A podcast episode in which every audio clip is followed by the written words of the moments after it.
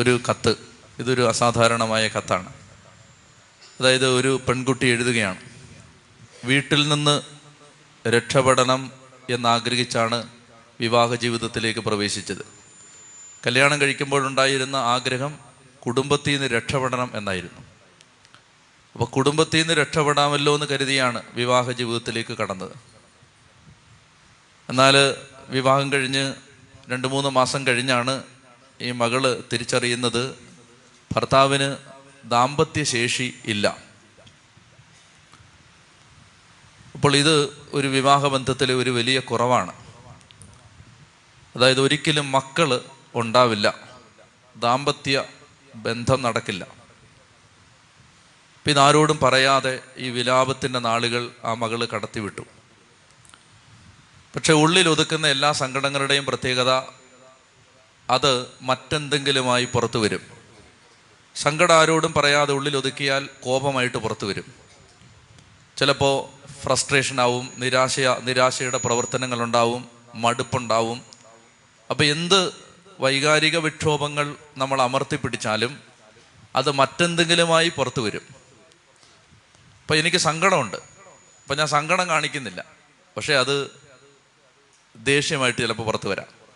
എനിക്ക് സങ്കടമുണ്ട്, സങ്കടം ഞാൻ കാണിക്കുന്നില്ല, ചിലപ്പോൾ അത് മടുപ്പായിട്ട് പുറത്തു വരാം. അപ്പോൾ ഏത് വൈകാരിക വിക്ഷോഭങ്ങളാണെങ്കിലും അത് അമർത്തി വെച്ചാൽ അത് മറ്റെന്തെങ്കിലുമായി പുറത്തു വരും. അപ്പോൾ ഈ മകൾ എന്ത് ചെയ്തു? ഈ പ്രശ്നം ഇത് ആരോടും പറയാൻ പറ്റില്ല, അതുകൊണ്ട് അതിങ്ങനെ അമർത്തി പിടിച്ചു. അത് വഴക്കായിട്ട് പുറത്തു വന്നു, ദേഷ്യമായിട്ട് പുറത്തു വന്നു, എന്നും വീട്ടിൽ പ്രശ്നം. അങ്ങനെ എല്ലാവരും മനഃശാസ്ത്രജ്ഞന്മാരെ കാണുകയാണ്, ആത്മീയ ഉപദേശ ഉപദേഷ്ടാക്കളെ കാണുകയാണ്. എല്ലാവരും പറഞ്ഞു, ഇനിയിപ്പോൾ എന്താ വഴി? ഡിവോഴ്സ് ചെയ്യുക, വിവാഹമോചനത്തിലേക്ക് പോകാൻ നിർബന്ധിച്ചു. മാത്രമല്ല,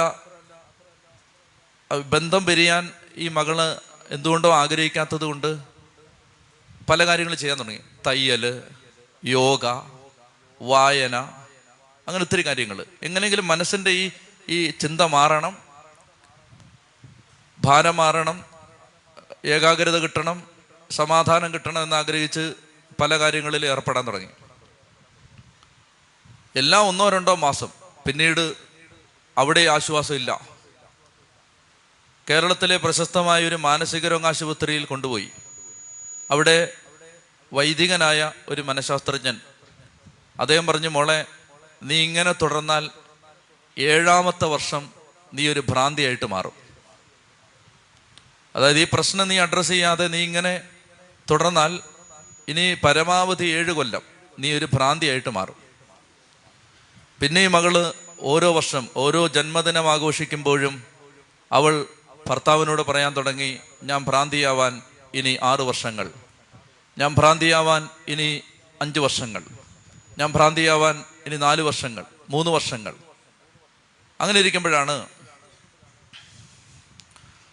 നമ്മുടെ ഒരു വീഡിയോ വാട്സപ്പിലൂടെ ചെല്ലുന്നത്, മൂന്ന് മാസം നിങ്ങൾ ബൈബിൾ വായിക്കൂ, നിങ്ങളുടെ തലവര മാറും. ജീവിതത്തിൽ എന്തെല്ലാം ചെയ്തിട്ടും ഒരു പ്രയോജനമില്ലാത്ത ഈ സഹോദരി അത് ശ്രദ്ധിച്ചില്ല. അച്ഛന്മാരങ്ങനെ പലതും പറയും, മനുഷ്യൻ്റെ ഗൗരവമുള്ള ജീവിത പ്രശ്നങ്ങളെക്കുറിച്ച് അവർക്ക് എന്തറിയാം. മൂന്ന് മാസം ബൈബിൾ വായിച്ചാൽ ഒരത്ഭുതവും സംഭവിക്കത്തില്ലെന്ന് ആ സ്ത്രീക്കറിയാം. അതുകൊണ്ട് അവളത് വിട്ടു. ധ്യാനങ്ങൾക്ക് പോയി, സമാധാനമില്ല. വീണ്ടും ഇതാ ഏതാനും ആഴ്ച കഴിയുമ്പോൾ അതേ വീഡിയോ വരികയാണ്. വാട്സാപ്പിന് അങ്ങനെ ഒരു ഗുണമുണ്ട്, വന്നത് തന്നെ ഇരുപത്തഞ്ച് തവണ വരും. അപ്പോൾ ഇത് വിടാൻ ഉദ്ദേശമില്ല. വീണ്ടും എന്താ ഏതോ ഒരച്ഛൻ, കണ്ടിട്ടുമില്ല, കേട്ടിട്ടുമില്ല, അറിയത്തുമില്ല, ഏതോ ഒരച്ഛൻ എവിടോ നിന്നിങ്ങനെ പറയുകയാണ്, വെല്ലുവിളിക്കുകയാണ്. ഇയാൾക്ക് ഇത്രയും ധൈര്യമോ? ഇതൊക്കെ ഇതിനകത്ത് എഴുതിയിരിക്കുന്നതാണ്. ഇയാൾക്ക് ഇത്രയും ധൈര്യമോ? അതായത് ഇതിങ്ങനെ ജീവിതത്തിൽ എന്തെല്ലാം കാര്യങ്ങളും നടക്കില്ല. ജീവിതം അറിയാഞ്ഞിട്ടായിരിക്കും, പരിചയം ഇല്ലാഞ്ഞിട്ടായിരിക്കും, അനുഭവം ഇല്ലാഞ്ഞിട്ടായിരിക്കും, ചെറുപ്പമായതുകൊണ്ടായിരിക്കും എന്നൊക്കെ ആ സ്ത്രീ വിചാരിച്ചു. എന്നിട്ടിങ്ങനെ തീരുമാനിച്ചു, ഈ അച്ഛനെ ഒരു പാഠം പഠിപ്പിക്കണം. ഇന്നത്തെ എഴുതിയിരിക്കുന്നതല്ല, ഈ അച്ഛനെ ഒരു പാഠം പഠിപ്പിക്കണം. അതായത് മൂന്ന് മാസം ബൈബിൾ വായിച്ചാൽ ഒരു പിണ്ണാക്ക് നടക്കത്തില്ലെന്ന് അച്ഛൻ്റെ മുഖത്ത് നോക്കി പറയണം. കള്ളം പറയണ്ട, വായിച്ചിട്ട് ഒന്നും നടക്കത്തില്ലെന്ന് ഉറപ്പാണല്ലോ, വായിച്ചു കഴിഞ്ഞിട്ട് പറയാം. പ്രിയപ്പെട്ട സഹോദരങ്ങളെ, അങ്ങനെ വായിക്കാൻ തുടങ്ങി. ബൈബിള് വായിച്ചു ഒരു മാസം രണ്ട് മാസം. അച്ഛനെ മറന്നു, അച്ഛൻ്റെ വെല്ലുവിളി മറന്നു. ജീവിതത്തിൽ ഇന്ന് വരെ അനുഭവിച്ചിട്ടില്ലാത്ത സമാധാനം ഈ മകളിലേക്ക് വരാൻ തുടങ്ങി. ഭർത്താവിന് ദാമ്പത്യശേഷി ഇല്ലാതായത് ഭർത്താവിൻ്റെ കുറ്റം കൊണ്ടല്ല, അദ്ദേഹം അതിൻ്റെ ഇരയാണ്. അങ്ങനെ ഒരാളെ ദൈവം അറിഞ്ഞാണ് തന്നത്. ദൈവം അറിഞ്ഞു തന്നത് ഈ ജീവിതം ഒരു ബലിയാക്കാനാണ്. ഈ വക ബോധ്യങ്ങൾ, മുമ്പിന്നോളം ചിന്തിച്ചിട്ടില്ലാത്ത ദൈവിക ബോധ്യങ്ങൾ വചനം വായിച്ചപ്പോൾ ഹൃദയത്തിൽ നിറയാൻ തുടങ്ങി. ദാമ്പത്യ ബന്ധത്തിൽ ഏർപ്പെടാതെ ലോകത്ത് എത്രയോ മനുഷ്യർ ജീവിക്കുന്നുണ്ട്. അവരാരും ആത്മഹത്യ ചെയ്യുന്നില്ലല്ലോ. ദൈവിക ബോധ്യങ്ങൾ നിറയാൻ തുടങ്ങി. മൂന്ന് മാസം കഴിഞ്ഞു. ഭർത്താവിൻ്റെ പ്രശ്നത്തിന് മാറ്റമൊന്നും വന്നിട്ടില്ല. പക്ഷേ ഭാര്യ അടിമുടി മാറി. വിവാഹമോചനം ആവശ്യമില്ല, വഴക്കില്ല, പ്രശ്നമില്ല, ബന്ധപ്പാടുകളില്ല.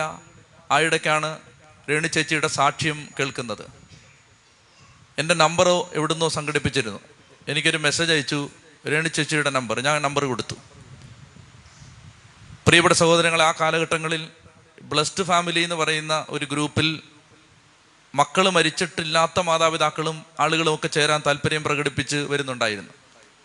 അതായത് മക്കൾ മരിച്ച അമ്മമാരുടെ കൂട്ടായ്മയാണത്. മക്കൾ മരിക്കാത്തവരും അങ്ങനെയുള്ള ഒത്തിരി പേര് ഞങ്ങൾ ഇതിൻ്റെ അംഗമായിക്കൊള്ളട്ടെ. ആ കാലഘട്ടങ്ങളിലാണ് ആത്മാവ് നൽകിയ പ്രേരണയനുസരിച്ച് ആത്മീയമായി വളരാൻ താല്പര്യമുള്ള പെൺകുട്ടികൾക്ക് വേണ്ടി, സ്ത്രീകൾക്ക് വേണ്ടി മറ്റൊരു ഗ്രൂപ്പ് ആരംഭിക്കാൻ പ്രേരണ കിട്ടുന്നത്. അങ്ങനെ ഹെവൻലി ബ്ലിസ് എന്ന പേരിൽ മറ്റൊരു ഗ്രൂപ്പ് തുടങ്ങി. ആ ഗ്രൂപ്പിൽ ഈ മകള് അംഗമായി. ആ പ്രേരണയും പ്രചോദനവും അവൾ എഴുതിയിരിക്കുകയാണ്. എനിക്കിന്ന് കർത്താവിൻ്റെ സന്നിധിയിൽ ഒരത്ഭുത സാക്ഷ്യമാണ് പറയാനുള്ളത്. ഞാൻ അടിമുടി മാറി, ഞാൻ ഭ്രാന്തിയാവില്ല, ഞാൻ ജീവിക്കും, ഞാൻ സാക്ഷിയാവും. ചതി പറഞ്ഞേ ഹല്ലേലൂയാ. എൻ്റെ പ്രിയപ്പെട്ട സഹോദരങ്ങളെ, വചനം വായിക്കുമ്പോൾ ഉണ്ടാകുന്ന അത്ഭുതമാണിത്. ദൈവവചനത്തിൻ്റെ ശക്തി നിറയുമ്പോഴുണ്ടാകുന്ന അത്ഭുതമാണിത്. അതുകൊണ്ടാണ് നമ്മൾ വചനം പഠിക്കുന്നത്. ദൈവവചനം പഠിക്കാനായി നമ്മൾ സമയമെടുക്കുന്നത്. എനിക്കറിയാം, കുറച്ചുകൂടെ കൗതുകകരമായ മറ്റ് പല കാര്യങ്ങളും പറഞ്ഞാൽ നിങ്ങൾക്ക് കുറച്ചുകൂടെ സന്തോഷമാവും. എന്തിനാണ് നമ്മൾ ഇത്രയും ബുദ്ധിമുട്ട് സഹിച്ച് വചനം കേൾക്കുന്നതും വചനം പഠിക്കുന്നതും എന്ന് ചോദിച്ചാൽ, ദൈവവചനം പഠിക്കാതെ ജീവിതത്തിൽ മാറ്റം വരില്ല. അതുകൊണ്ട് എന്തെങ്കിലും കേട്ടിട്ട് പോകാൻ വന്നവരല്ല, പഠിക്കാൻ വന്നതാണ്. ആ ബോധ്യത്തോടു കൂടി നമ്മൾ ഇന്ന് പഠിക്കുകയാണ് പുറപ്പാട് പുസ്തകം പത്തൊൻപതാം അധ്യായം. പുറപ്പാട് പുസ്തകം പത്തൊൻപതാം അധ്യായത്തിൽ പറയുന്നത്, ഇസ്രായേൽ ജനം സീനായി മലയിൽ എത്തുകയാണ്. നിങ്ങൾ കഴിഞ്ഞ ക്ലാസ്സുകൾ ഓർക്കുന്നുണ്ടെങ്കിൽ, ഇതിനു മുമ്പ് മോശ ഒറ്റയ്ക്ക് ഈ സീനായി മലയുടെ, ഹോറബ് മലയുടെ അടിവാരത്തിൽ എത്തിയിരുന്നു. ആടുമേയിച്ചാണ് എത്തിയത്. ആടുമേയിച്ചെത്തുമ്പോൾ മിദ്യാനിൽ നിന്ന് പുറപ്പെട്ട് ഹോറബിലേക്കെത്തി ആടുമേയിച്ചു കൊണ്ടിരിക്കുന്ന സമയത്ത് അവിടെ ഒരു മുൾച്ചെടിയിൽ ദൈവം, മുൾച്ചെടിയിൽ കത്തിജ്വലിച്ച അഗ്നിജ്വാലകൾക്ക് മധ്യേ ദൈവം പ്രത്യക്ഷനായി. ദൈവം മോശയോട് പറഞ്ഞു, മോശേ, ഈജിപ്തിലേക്ക് പോ, അടിമത്തത്തിൽ നിന്ന് എൻ്റെ ജനത്തെ വിടുവിക്ക്, എൻ്റെ ജനത്തിന് വിമോചനം കൊടുക്ക്. അപ്പോൾ മോശ പറഞ്ഞു, ഇതൊക്കെ എങ്ങനെ നടക്കും? അപ്പോൾ അദ്ദേഹം ദൈവം പറഞ്ഞു, മോശേ, അടയാളം ഇതാണ്, ഈ ജനത്തെ വിടുവിച്ച് തിരിച്ച് കൊണ്ടുവരുമ്പോൾ ഈ മലയിൽ നിങ്ങൾ എന്നെ ആരാധിക്കും, ഈ മലയിൽ വെച്ച് നിങ്ങൾ എന്നെ ആരാധിക്കും. ഇതായിരുന്നു അടയാളം. അതാണ് ഇപ്പോൾ ഈ പത്തൊമ്പതാം അധ്യായത്തിൽ നമ്മൾ കാണാൻ പോകുന്നത്. ഈജിപ്തിൻ്റെ അടിമത്തത്തിൽ നിന്ന് രക്ഷിക്കപ്പെട്ട ഒരു ജനത ഹോറബ് മലയിൽ, സീനായി മലയിൽ എത്തുമ്പോൾ ആ മലയിൽ അവർ ദൈവത്തെ ആരാധിക്കുകയാണ്. പുറപ്പാട് പത്തൊമ്പത് ഒന്ന് മുതൽ. ഈജിപ്തിൽ നിന്ന് പുറപ്പെട്ടതിൻ്റെ മൂന്നാം മാസം ഒന്നാം ദിവസം ഇസ്രായേൽക്കാർ സീനായി മരുഭൂമിയിലെത്തി. അവർ റഫീദീമിൽ നിന്ന് പുറപ്പെട്ട് സീനായി മരുഭൂമിയിൽ പ്രവേശിച്ച് മലയുടെ മുൻവശത്ത് പാളയമടിച്ചു. മോശ ദൈവസന്നിധിയിലേക്ക് കയറി ചെന്നു. കർത്താവ് മലയിൽ നിന്ന് അവനെ വിളിച്ചു, ഇങ്ങനെ പറഞ്ഞു, യാക്കോബിൻ്റെ ഭവനത്തോട് നീ പറയുക, ഇസ്രായേലിനെ അറിയിക്കുക. എന്താണ് അറിയിക്കേണ്ടത്? ഈജിപ്തുകാരോട് ഞാൻ ചെയ്തതെന്തെന്നും കഴുകന്മാരുടെ ചിറകുകളിൽ സംഭവിച്ച് ഞാൻ നിങ്ങളെ എങ്ങനെ എൻ്റെ അടുക്കിലേക്ക് കൊണ്ടുവന്നെന്നും നിങ്ങൾ കണ്ടു കഴിഞ്ഞു. ഒന്ന് ശ്രദ്ധിച്ച്, കഴുകൻ്റെ ചിറകിലേറ്റി ഞാൻ നിങ്ങളെ എങ്ങനെയാണ് ഇവിടം വരെ കൊണ്ടുവന്നതെന്ന് നിങ്ങൾ കണ്ടു കഴിഞ്ഞു. ദൈവപ്രവർത്തി നിങ്ങളുടെ ജീവിതം കണ്ടു കഴിഞ്ഞു. ദൈവം എങ്ങനെയാണ് പ്രവർത്തിച്ച് നമ്മെ ഈ അവസ്ഥയിൽ എത്തിച്ചതെന്ന് നാം കണ്ടു കഴിഞ്ഞു. അതായത് ഈജിപ്തിൻ്റെ അടിമത്തത്തിൽ കിടന്നതും അവിടെ നിന്ന് വിടുവിക്കപ്പെട്ടതും അവിടെ നിന്ന് മരുഭൂമിയിലൂടെ ചെങ്കടൽ പിളർന്ന് യാത്ര ചെയ്ത് ഇവിടെ എത്തിയതും നിങ്ങൾ കണ്ടു കഴിഞ്ഞു, നിങ്ങൾക്ക് നേരിട്ട് കണ്ടു. ഇനി ആരും ഇത് പറഞ്ഞു കേട്ട അറിവല്ല. ദൈവാനുഭവം നമ്മുടെ വ്യക്തിപരമായ എക്സ്പീരിയൻസ് ആണ്. നമ്മൾ ദൈവത്തെ അനുഭവിച്ചതാണ്. ജീവിതത്തിലെ അനേക സന്ദർഭങ്ങളിൽ ഞാനും നിങ്ങളും ദൈവത്തെ അനുഭവിച്ചിട്ടുണ്ട്. അപ്പോൾ ദൈവം പറയുകയാണ്, നിങ്ങൾ ഓരോരുത്തരും ജീവിതത്തിൽ ദൈവത്തെ നേരിട്ട് അനുഭവിച്ചതാണ്. അങ്ങനെ അനുഭവിച്ച നിങ്ങൾ എന്ത് ചെയ്യണം? നിങ്ങൾ എൻ്റെ വാക്ക് കേൾക്കണം. ഈജിപ്തിൽ നിന്ന് ഈജിപ്തുകാരോട് ഞാൻ ചെയ്തതെന്തെന്നും കഴുകന്മാരുടെ ചിറകുകളിൽ സംഭവിച്ച് ഞാൻ നിങ്ങളെ എങ്ങനെ എൻ്റെ അടുക്കലേക്ക് കൊണ്ടുവന്നെന്നും നിങ്ങൾ കണ്ടു കഴിഞ്ഞു. അതുകൊണ്ട് നിങ്ങൾ എൻ്റെ വാക്ക് കേൾക്കുകയും എൻ്റെ ഉടമ്പടി പാലിക്കുകയും ചെയ്യണം. രണ്ടാമത്തെ കാര്യം ഇതാണ്. അതായത് നിങ്ങൾ, ഒന്നാമത്തെ കാര്യം നിങ്ങളെ ഞാൻ എങ്ങനെ ഇവിടം വരെ എത്തിച്ചു, നിങ്ങൾക്കെല്ലാം അറിയാം. ഇത് എങ്ങനെയാണ് ജീവിതം ഇവിടം വരെ എത്തിയത് എല്ലാവർക്കും അറിയാം. അപ്പോൾ ദൈവം പറയുകയാണ്, നിങ്ങളെ ഞാൻ എങ്ങനെ എപ്രകാരം കഴുകന്മാരുടെ ചിറകിലേറ്റി എന്ന് പറഞ്ഞാൽ നിങ്ങളുടെ അധ്വാനമൊന്നുമില്ലാതെ നിങ്ങളെ ചിറകുകളിൽ വഹിച്ച് ഇവിടം വരെ എങ്ങനെ എത്തിച്ചു എന്ന് നിങ്ങൾ കണ്ടു കഴിഞ്ഞു. അതുകൊണ്ട് നിങ്ങൾ എന്ത് ചെയ്യണം? നിങ്ങൾ എൻ്റെ വാക്ക് കേൾക്കണം. ശ്രദ്ധിക്കാമോ? ദൈവം നമ്മുടെ ജീവിതത്തിൽ ഇടപെട്ട എല്ലാ അനുഭവങ്ങളുടെയും ലക്ഷ്യം ഒന്നേ ഉള്ളൂ, നമ്മൾ ദൈവത്തിൻ്റെ വാക്ക് കേൾക്കണം, ദൈവത്തെ കേൾക്കണം, ദൈവത്തെ അനുസരിക്കണം. നമ്മൾ ദൈവത്താൽ വിടുവിക്കപ്പെട്ടതിന് ഒരു ലക്ഷ്യമേ ഉള്ളൂ, നമ്മൾ ദൈവത്തിൻ്റെ വാക്ക് കേൾക്കണം, ദൈവത്തെ കേൾക്കണം. ദൈവം എന്താ പറയുന്നത്? ഇപ്പം ഞാൻ നേരത്തെ വായിച്ച ആ സാക്ഷ്യത്തിൽ ആ സഹോദരിയുടെ ജീവിതത്തിൽ മാറ്റം വന്നത് മനഃശാസ്ത്രജ്ഞൻ പറഞ്ഞത് കേട്ടപ്പോഴല്ല. വീട്ടുകാരും നാട്ടുകാരും ഒരുപക്ഷെ ജീവിത പങ്കാളിയും പറഞ്ഞത് കേട്ടപ്പോഴല്ല, മറിച്ച് ദൈവം എന്തു പറഞ്ഞു, ദൈവം പറഞ്ഞതിനെ ജീവിതത്തെ രൂപപ്പെടുത്താൻ പറ്റൂ, ദൈവത്തിൻ്റെ വാക്കിനെ രൂപപ്പെടുത്താൻ പറ്റൂ. നമ്മൾ ഉൽപ്പത്തി ഒന്നാം അധ്യായം തുടങ്ങിയപ്പോൾ ഇങ്ങനെ പറഞ്ഞിരുന്നു, ശൂന്യമായി കിടന്ന പാഴായി കിടന്ന ഒരു ഭൂമിയുടെ മേൽ ദൈവത്തിൻ്റെ വചനം ഉണ്ടാകട്ടെ. ഈ വചനമാണ് എല്ലാം ഉണ്ടാക്കുന്നത്. പാഴായി കിടക്കുന്ന ഒരു ജീവിതത്തെ, പതിരായി പോയൊരു ജീവിതത്തെ, ശൂന്യമായി കിടക്കുന്നൊരു ജീവിതത്തെ രൂപപ്പെടുത്തുന്നത് ദൈവത്തിൻ്റെ വചനമാണ്. അതുകൊണ്ട് എന്താ ചെയ്യേണ്ടതെന്നറിയാമോ? ദൈവത്തിൻ്റെ വാക്ക് കേൾക്കണം. ജീവിക്കാൻ മറ്റൊന്നും നിങ്ങൾക്ക് ബലം തന്നില്ലെങ്കിലും ദൈവവചനം നിങ്ങളെ ബലപ്പെടുത്തും. ജീവിക്കാൻ മറ്റൊരു കാരണമില്ലെങ്കിലും ദൈവവചനം ജീവിക്കാൻ നിങ്ങൾക്കൊരു കാരണമാവും. ഞാൻ സൂചിപ്പിച്ചിട്ടുണ്ടെന്ന് തോന്നുന്നു, ആനന്ദ് പിള്ള, അദ്ദേഹം ഐക്യരാഷ്ട്ര സംഘടന ഉൾപ്പെടെയുള്ള വലിയ സംഘടനകളുടെ റിസോഴ്സ് പേഴ്സണാണ്. വലിയ മൾട്ടിനാഷണൽ കമ്പനി, ഗൂഗിൾ പോലെയുള്ള കമ്പനികൾ അവിടുത്തെ അവരുടെ ജോലിക്കാരെ ട്രെയിൻ ചെയ്യാൻ വിളിക്കുന്ന മണിക്കൂറുകൾക്ക് തീപിടിച്ച വിലയുള്ള വലിയ ഒരു മോട്ടിവേഷണൽ സ്പീക്കറാണ് ആനന്ദ് പിള്ള, തമിഴ്നാട്ടുകാരൻ. അദ്ദേഹത്തിൻ്റെ അപ്പൻ ആത്മഹത്യ ചെയ്തു, അമ്മ ആത്മഹത്യ ചെയ്തു, സഹോദരി ആത്മഹത്യ ചെയ്തു. ജീവിക്കാൻ കാരണങ്ങളില്ല, എല്ലാവരും ഒരു മുഴം കയറിൽ ജീവിതം അവസാനിപ്പിക്കുകയാണ്. ഒടുവിൽ ഒരു പെങ്ങളെ കല്യാണം കഴിച്ചു വിട്ട വീട്ടിൽ നിന്ന് അവളെ വീട്ടിൽ കൊണ്ടുവന്നാക്കി. രോഗിയായിട്ട് അവരുടെ മകൻ കിടക്കുന്നു. ജീവിതത്തിലേക്ക് ഉറ്റുനോക്കുമ്പോൾ പ്രത്യാശിക്കാനോ പ്രതീക്ഷിക്കാനോ ഒന്നുമില്ലാത്ത വിധത്തിൽ സമസ്ത സ്വപ്നങ്ങളും തകർന്നടിഞ്ഞ് തരിപ്പണമായൊരു കുടുംബത്തിൽ പത്തൊമ്പതാമത്തെ വയസ്സിൽ ഈ ചെറുപ്പക്കാരൻ തീരുമാനിച്ചു, അപ്പൻ്റെ വഴിയെ, അമ്മയുടെ വഴിയെ, സഹോദരിയുടെ വഴിയെ ഒരു മുഴം കയറിൽ തൂങ്ങിയാടി ഈ ജീവിതം തീർക്കണം. കടുത്ത ആഭിചാരത്തിൻ്റെയും മന്ത്രവാദത്തിൻ്റെയും ശക്തമായ കനത്ത കൈകൾ ആ കുടുംബത്തെ അടിച്ച് തകർത്ത് തരിപ്പണമാക്കി. ജീവിതം അപ്പാടെ നഷ്ടപ്പെട്ടു പോയൊരു സാഹചര്യത്തിൽ ഈ മനുഷ്യൻ ആത്മഹത്യയെ അവലംബമാക്കാൻ തുടങ്ങുമ്പോൾ കുരുക്കിട്ടു കയറ് കഴുത്തേലിട്ടിട്ട് ഈ ചെറുപ്പക്കാരൻ ആ ഉയർന്ന സ്ഥലത്ത് നിന്ന് താഴേക്ക് ചാടാൻ തുടങ്ങുമ്പോൾ ഒരു സെക്കൻഡ് മുമ്പ് അവൻ്റെ നോട്ടം, അവൻ നേരെ നോക്കുമ്പോൾ കാണുന്നത് ഒരു ബുക്ക് ഷെൽഫ്. ആ ഷെൽഫിൽ സ്കൂളിൽ പ്രൊട്ടസ്റ്റൻ്റുകാർ കൊണ്ടുവന്ന് വിതരണം ചെയ്ത ഫ്രീ ആയിട്ട് കൊടുക്കുന്ന ബൈബിളുണ്ടല്ലോ, ബൈബിൾ. അതെല്ലാം ഹിന്ദുവിനും മുസ്ലിമിനും ക്രിസ്ത്യാനിക്കും എല്ലാം സ്കൂളിൽ ഫ്രീ ആയിട്ട് പ്രൊട്ടസ്റ്റൻ്റുകാർ വിതരണം ചെയ്തതാണ്. അതൊരെണ്ണം ഇവനും കിട്ടിയായിരുന്നു, അത് കൊണ്ടുവന്ന് വെച്ചിട്ടുണ്ട് ഷെൽഫിൽ. അവൻ നേരെ കാണുന്നത് ഈ ഷെൽഫിലെ ബൈബിളാണ്. ദൈവത്തിൻ്റെ വചനത്തിന് ഒരാകർഷണ ശക്തിയുണ്ട്. നഷ്ടപ്പെട്ടു പോകാൻ തുടങ്ങുന്ന ഒരു ജീവിതത്തെ തിരിച്ചു പിടിക്കാനുള്ള ഒരാത്മശക്തി നിങ്ങളുടെ അകത്ത് നിവേശിപ്പിക്കാൻ ദൈവവചനത്തിന് അസാധാരണമായ ഒരു ശക്തിയുണ്ട്. പെട്ടെന്ന് ഒരാത്മാവ് നശിച്ചു പോകരുതെന്ന് ആഗ്രഹിക്കുന്ന ദൈവം, ഒരാത്മാവിനെ പോലും നഷ്ടപ്പെടുത്താൻ ആഗ്രഹിക്കാത്ത ദൈവം, ആ അച്ചടിച്ച് ബൈൻഡ് ചെയ്ത് വെച്ചിരിക്കുന്ന ആ കട്ടിയുള്ള പുസ്തകത്തിൻ്റെ പുറത്തൂടെ ഒരു ദൈവശക്തി ഇവൻ്റെ ഉള്ളിലേക്ക് അയച്ചിട്ട് ആ പുസ്തകത്തിലേക്ക് അവനെ ഒരൊറ്റ വലി വലിച്ചു. കുരുക്കഴിച്ചിട്ട് നേരെ താഴെ ഇറങ്ങി ഷെൽഫിൻ്റെ ആ മുകളിലത്തെ തട്ടിൽ നിന്ന് ബൈബിൾ എടുത്തു. ബൈബിൾ തുറന്നു. എന്ത് വായിക്കണമെന്ന് അറിയാൻ പാടില്ല, എങ്ങനെ തുടങ്ങണമെന്ന് അറിയാൻ പാടില്ല. എല്ലാ സ്വപ്നങ്ങളും നഷ്ടപ്പെട്ടൊരു ചെറുപ്പക്കാരന് ജീവിക്കാൻ എന്തെങ്കിലും കിട്ടിയാൽ മതി, ഒരു കച്ചുത്തുരുമ്പ്, ഒരു പുൽനാമ്പ് മതി. തുറന്നു. തുറന്നപ്പോൾ ഇങ്ങനെയാണ് വായിക്കുന്നത്: എന്നിൽ വിശ്വസിക്കുന്നവൻ ഞാൻ മൂലം ജീവിക്കും, എന്നിൽ വിശ്വസിക്കുന്നവൻ ഞാൻ മൂലം ജീവിക്കും. ആനന്ദ് പിള്ള, ആത്മഹത്യ, ആത്മഹത്യയുടെ ദുർ ദുരാത്മാവ് വേട്ടയാടിയ വീട്.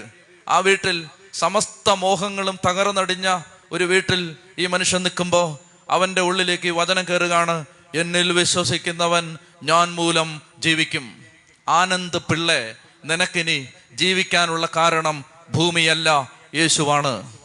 നീ ജീവിക്കും. ജീവിക്കാൻ ഒരു കാരണമുണ്ട്, യേശു. ഭാര്യയല്ല കാരണം, ഭർത്താവല്ല കാരണം, യേശുവാണ് കാരണം. എൻ്റെ പ്രിയപ്പെട്ട സഹോദരങ്ങളെ, ഇവൻ ബൈബിൾ ആർത്തിയോടെ വായിക്കാൻ തുടങ്ങി. ആർത്തിയോടെ ബൈബിൾ വായിച്ചു, മാനസാന്തരപ്പെട്ടു, മാമോദീസ സ്വീകരിച്ചു, ക്രിസ്ത്യാനിയായി. ഇന്ന് ലോകത്തെ ഏറ്റവും അറിയപ്പെടുന്ന വ്യക്തികളിൽ ഒരാളായിട്ട് ഗൂഗിൾ ചെയ്താൽ പടപട പടപടപട വരും വീഡിയോസ്. ആനന്ദ് എസ് പിള്ള. ചതി പറഞ്ഞേ ഹല്ലേലൂയാ. എൻ്റെ പ്രിയപ്പെട്ട സഹോദരങ്ങളെ, ദൈവവചനം മാറ്റം വരുത്ത്. കർത്താവ് പറയാണ്, നിങ്ങൾ എൻ്റെ വാക്ക് കേൾക്കണം, എൻ്റെ വാക്ക് കേൾക്കണം. കാര്യസാധ്യത്തിന് വേണ്ടി മൂന്ന് മാസം ബൈബിൾ വായിച്ചവരെ കണ്ടിന്യൂ. ജീവിതം രക്ഷപ്പെടണമെങ്കിൽ വചനത്തിൽ മുറുകെ പിടിക്കുക, സഭയോട് ചേർന്ന് നിൽക്കുക. രാവിലെ അച്ഛനിലൂടെ പരിശുദ്ധാത്മാവ് സംസാരിച്ചതുപോലെ ദൈവിക ഇടങ്ങളോട്, ദൈവിക വ്യക്തികളോട്, സഭയോട് ചേർന്ന് നിൽക്കുക. ജീവിതം രക്ഷപ്പെടും. ഞാൻ കഴിഞ്ഞ ആഴ്ച പറഞ്ഞിരുന്നു, അതായത് കുപ്രസിദ്ധമായ അമേരിക്കയിലെ ജയില് അങ്കോള പ്രിസൺ, ഇത് ഇത് മാറ്റിമറിച്ച ഒരു മനുഷ്യനുണ്ട്. അദ്ദേഹത്തിൻ്റെ പേര് ബേൾ കെയ്ൻ എന്നാണ്. B U R L C A I N, Burl Kane എന്നാണ് അയാളുടെ പേര്. അയാൾ എങ്ങനെയെന്നറിയാമോ ഈ അങ്കോള ജയിലിനെ മാറ്റിമറിച്ചത്? അങ്കോള പ്രിസൺ എന്ന് പറഞ്ഞാൽ, ആ ജയിലിൽ നിങ്ങൾ ചെന്നാൽ, നിങ്ങളുടെ ആരെങ്കിലും ജയിലിൽ കിടപ്പുണ്ടെങ്കിൽ, നിങ്ങളുടെ അമ്മായിച്ചൻ ജയിലിലാണെങ്കിൽ നിങ്ങൾ കാരണം ജയിലിലായതാണ്, അങ്ങനെ അങ്കോള പ്രസൻറ്റിലായതാണ്. അപ്പോൾ അങ്ങനെ ആ ജയിലിൽ കിടക്കുന്ന സമയത്ത് ആ അമ്മായിച്ചനെ ഒന്ന് കണ്ടുകളയാം, നിങ്ങളെന്നെ സന്ദർശിച്ചു, ഞാൻ കാരാഗ്രഹത്തിലായിരുന്നു, വചനം പാലിക്കാൻ വേണ്ടി അമ്മായിപ്പനെ കാണാൻ പോയതാണ്. അങ്കോള ജയിലിൽ നിങ്ങൾ ചെന്നാൽ നിങ്ങൾക്ക് ആദ്യം തരുന്നത് അമ്മായിപ്പനെ കാണാനുള്ള പെർമിഷനല്ല, ഒരു കത്തിയാണ് തരുന്നത്. ഒരു കത്തി തരും. ആ കത്തി തന്നിട്ട് കൈ പിടിച്ചോളാൻ പറയും. കത്തിയൊന്നും വേണ്ട, ഞാൻ ആ ടൈപ്പല്ലെന്ന് പറഞ്ഞാൽ പറയും, മര്യാദയ്ക്ക് ജീവൻ വേണേൽ കത്തി പിടിച്ചോളാൻ പറയും. എന്താ കാര്യം? അങ്കോള ജയിലിലേക്ക് നിങ്ങൾ കയറിയാൽ, കയറി ചെന്നാൽ, അവിടെ നിങ്ങൾ കയറി ചെല്ലുമ്പോൾ തടവുകാർ നിങ്ങളെ ആക്രമിക്കാൻ സാധ്യതയുണ്ട്, അതുകൊണ്ട് സ്വയരക്ഷയ്ക്കാണ് അവർ കത്തി തരുന്നത്. അത്രയ്ക്ക് അപകടകാരികളാണ് ഈ ജയിലിൽ കിടക്കുന്നത്.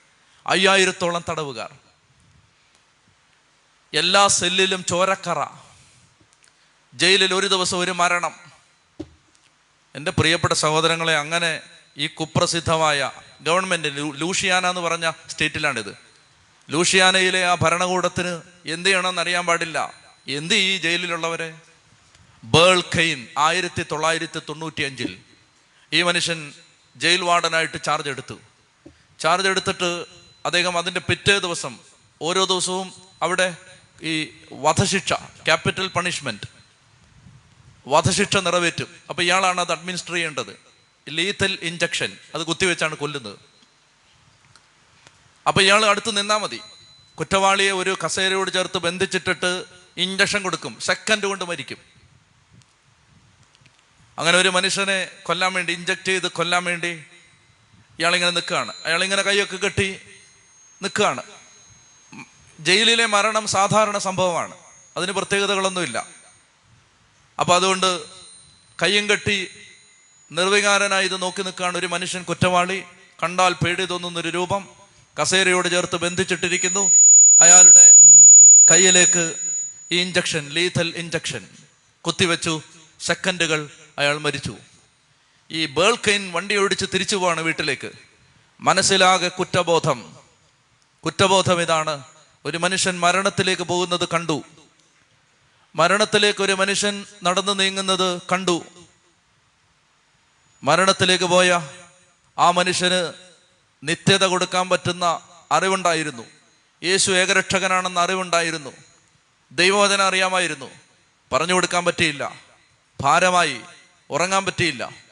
അടുത്ത ദിവസം അടുത്ത ദിവസം ഒരാളെ കൊല്ലുന്നുണ്ട്, ഇതുപോലെ ഇഞ്ചക്ട് ചെയ്ത് കൊല്ലുന്നുണ്ട്. അവൻ്റെ പ്രത്യേകത ഒരു റെസ്റ്റോറൻറ്റിൽ മോഷ്ടിക്കാൻ കയറിയതാണ്, റോബറിക്ക് ചെന്നതാണ്.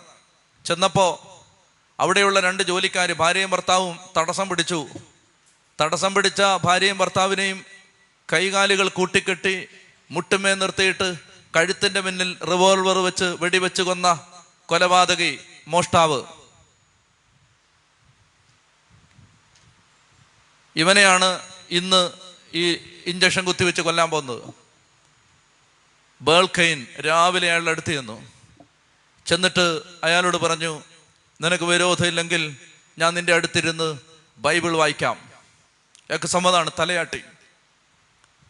അപ്പോൾ ദൂരെ ജയിലിന് ഏതാനും, അതായത് ഇവൻ കിടക്കുന്ന സെല്ലിന് ഏതാനും മീറ്ററുകൾക്കപ്പുറത്ത് ഒരു കണ്ണാടി ഗ്ലാസ്സിലൂടെ, ഒരു ഒരു കണ്ണാടി ചില്ലിലൂടെ ഈ കൊലപാതകയെ കൊലക്കള്ളത്തിലേക്കും മരണത്തിലേക്കും നയിക്കുന്നത് രണ്ട് സാക്ഷികൾക്ക് കണ്ടു നിൽക്കാം. ആ രണ്ട് സാക്ഷികളിൽ ഒരാൾ, ഇയാൾ ഈ റെസ്റ്റോറൻറ്റിൽ കയറി വെടിവെച്ചപ്പോൾ ഭാര്യ തൽക്ഷണം മരിച്ചു, ഭർത്താവ് മരിച്ചില്ല. ഭർത്താവ് കഴുത്തിന് താഴേക്ക് തളർന്നുപോയി, മരിച്ചില്ല.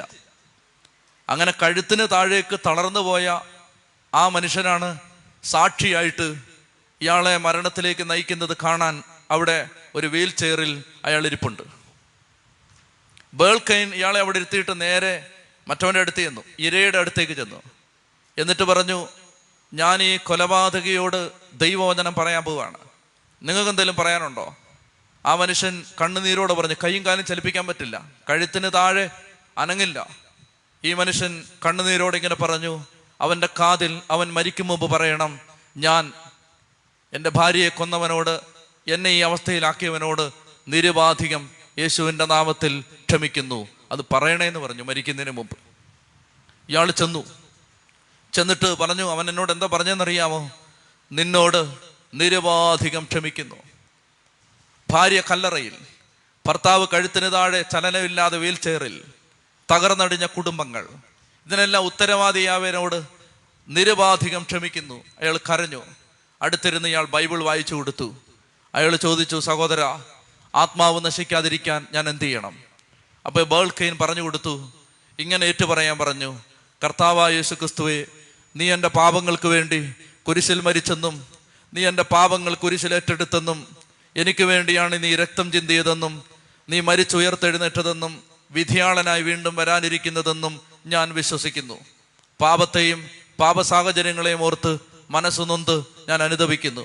ഞാൻ പാപിയാണെന്നും നിന്റെ കരുണയിലല്ലാതെ എനിക്ക് രക്ഷപ്പെടാൻ പറ്റില്ലെന്നും ഞാൻ തിരിച്ചറിയുന്നു. ഈ പാപിയോട് കരുണ കാണിക്കണമേ, ഈ പാപിയോട് ക്ഷമിക്കണമേ. പറഞ്ഞു കൊടുത്തു. അയാൾ ഏറ്റു ചൊല്ലി.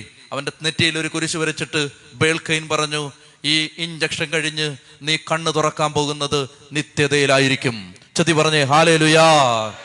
എൻ്റെ പ്രിയപ്പെട്ട സഹോദരങ്ങളെ, അങ്ങനെ സമാധാനത്തോടെ ആ കൊലപാതകി മരിച്ചു.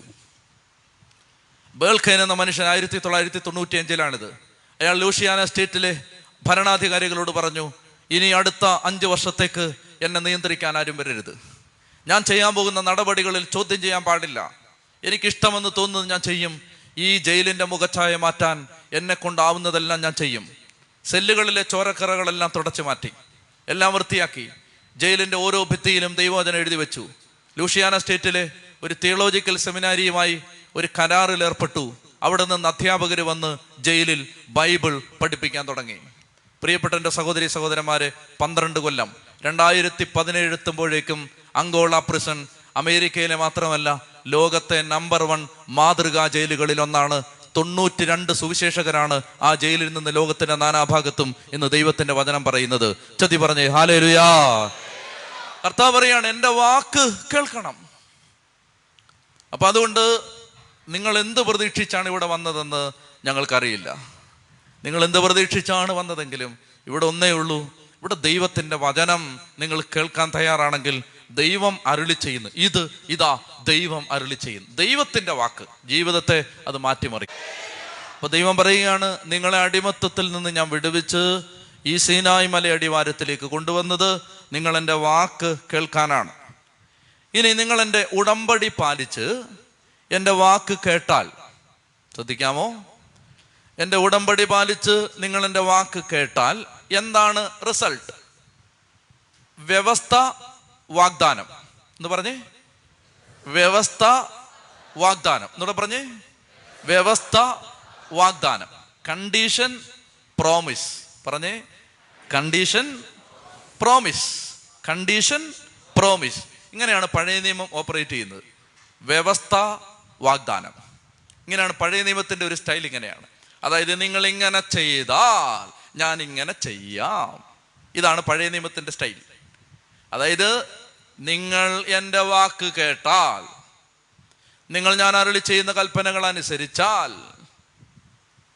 ഞാൻ ഇങ്ങനെയൊക്കെ നിങ്ങൾക്ക്, നിങ്ങൾ എന്നെ ആരാധിച്ചാൽ നിങ്ങളുടെ ആഹാരവും പാനീയവും ആശീർവദിക്കാം, എൻ്റെ വാക്ക് കേട്ടാൽ ഞാൻ നിന്നെ സുഖപ്പെടുത്തുന്ന ദൈവമാണ്. അപ്പോൾ വ്യവസ്ഥ, വ്യവസ്ഥ എന്താണ്? നിങ്ങൾ എൻ്റെ വാക്ക് കേൾക്കണം. എന്താണ് വാഗ്ദാനം? നിങ്ങൾ എൻ്റെ ജനമായിരിക്കും, ഞാൻ നിങ്ങളുടെ ദൈവമായിരിക്കും. ഇത് ശ്രദ്ധിക്കണം. ഇനി നമ്മൾ പഴയ നിയമം പഠിച്ച് മുന്നോട്ട് പോകുമ്പോഴെല്ലാം നമ്മൾ പല ഉടമ്പടികൾ കണ്ടുമുട്ടും. ഒരു പ്രധാനപ്പെട്ട ഉടമ്പടി ഇതാണ്. ഇതിനു മുമ്പ് നോഹയുമായിട്ട് ഒരു ഉടമ്പടി, അബ്രഹാമുമായി ഒരു ഉടമ്പടി. ആ ഉടമ്പടി പറഞ്ഞു, നിന്റെ സന്തതിയിലൂടെ ലോകം അനുഗ്രഹിക്കപ്പെടും. ഒരു ഒരു ഒരു വാഗ്ദാനമാണ്. ആ സന്തതിയാണ് യേശു ക്രിസ്തു. ആ യേശു ക്രിസ്തുവിലൂടെ ലോകം അനുഗ്രഹിക്കപ്പെട്ടു. അതെല്ലാം നിറവേറി. പിന്നീട് ദൈവം ഒരു ജനതയുമായി, ഇതിനു മുമ്പുണ്ടായിരുന്ന എല്ലാ ഉടമ്പടികളും വ്യക്തികളുമായിട്ടായിരുന്നു. നോഹ, അബ്രഹാം. ഇപ്പോൾ ആദ്യമായിട്ട് ദൈവം ഒരു ഒരു ജനതയുമായി ഉടമ്പടിയിൽ ഏർപ്പെടുകയാണ്. എന്നിട്ട് ദൈവം പറയുകയാണ്, നിങ്ങൾ ഒരു ജനമെന്ന നിലയിൽ, ഒരു ഒരു സമൂഹം എന്ന നിലയിൽ നിങ്ങൾ എൻ്റെ വാക്ക് കേട്ടാൽ ഞാൻ നിങ്ങളുടെ ദൈവമായിരിക്കും, നിങ്ങൾ എൻ്റെ ജനമായിരിക്കും. അത് മനോഹരമാണ് പറയുന്നത്. നിങ്ങൾ എൻ്റെ ഉടമ്പടി പാലിക്കുകയും എൻ്റെ വാക്ക് കേൾക്കുകയും ചെയ്താൽ എല്ലാ ജനങ്ങളിലും വെച്ച് എനിക്ക് ഏറ്റവും പ്രിയപ്പെട്ട എൻ്റെ സ്വന്തം ജനമായിരിക്കും.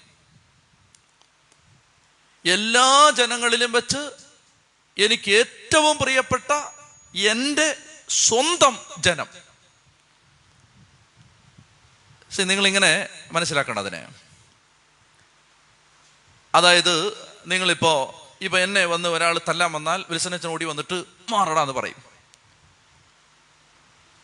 അപ്പം അതെന്താണ്? അത് അച്ഛൻ എന്നെ ഓണപ്പ് ചെയ്യുന്നതുകൊണ്ടാണ്. ഇപ്പം നിങ്ങൾ, നിങ്ങളുടെ അപ്പൻ നിങ്ങളുടെ വീട്ടിലേക്ക് ഒരാൾ വന്നിട്ട് നിങ്ങളെ ഉപദ്രവിക്കാൻ വന്നാൽ, മക്കളെ ഉപദ്രവിക്കാൻ വന്നാൽ അപ്പൻ പിടിച്ചു നിർത്തും.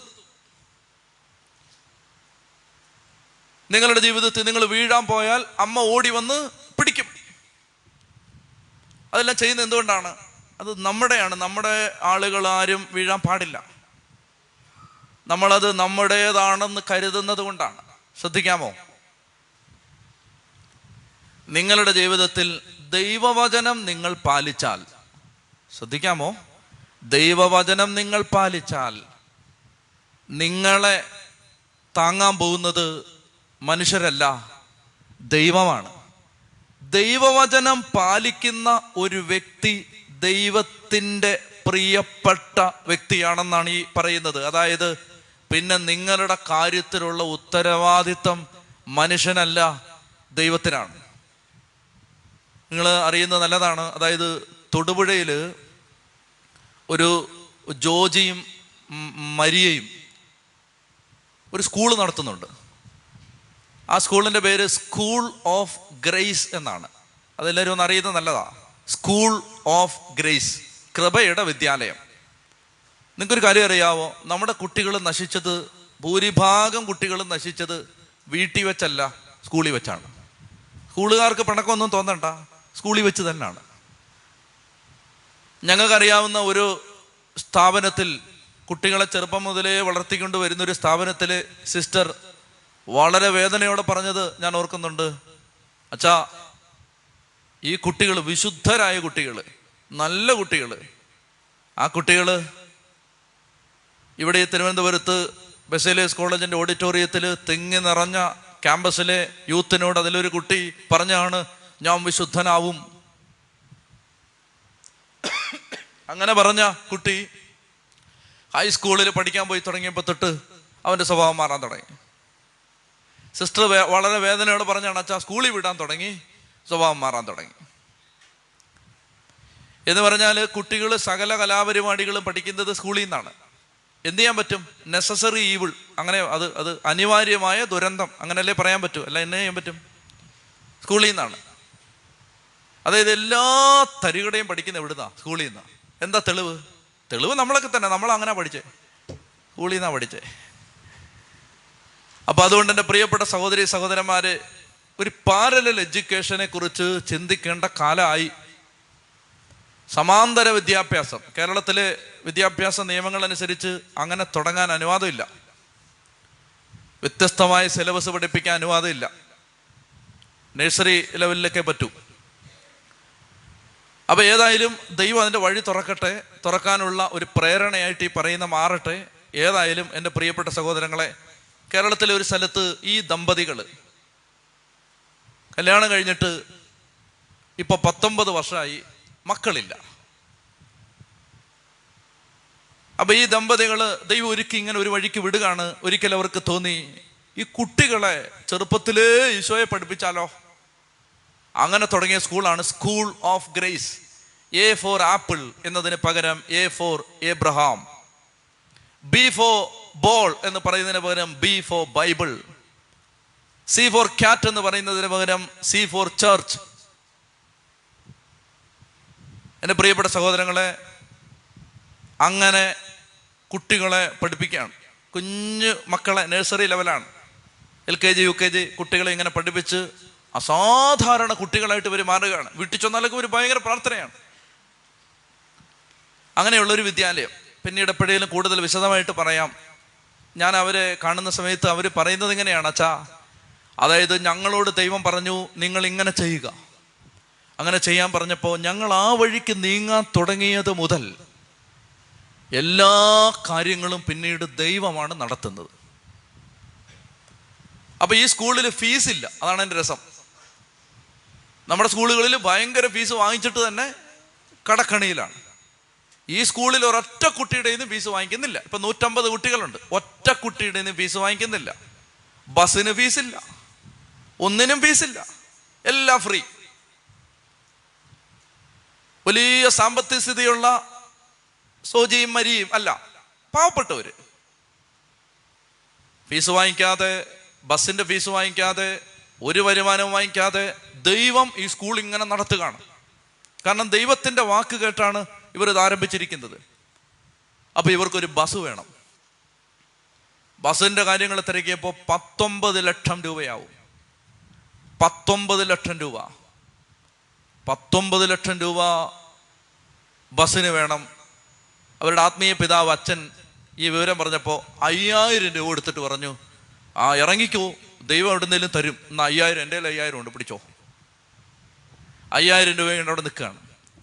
അപ്പോൾ ബസ്സിൻ്റെ കാര്യങ്ങൾ തിരക്കിയപ്പോൾ ബസ്സിനെക്കുറിച്ചുള്ള കാര്യങ്ങൾ പറയാൻ ആ കമ്പനിയുടെ എക്സിക്യൂട്ടീവ്സ് വന്നു. ഒരു ഹൈന്ദവനായ ചെറുപ്പക്കാരൻ അവൻ വന്നിട്ട് ഇവരോട് ചോദിച്ചു, നിങ്ങൾക്ക് എത്ര മക്കളാണ് ചോദിച്ചു.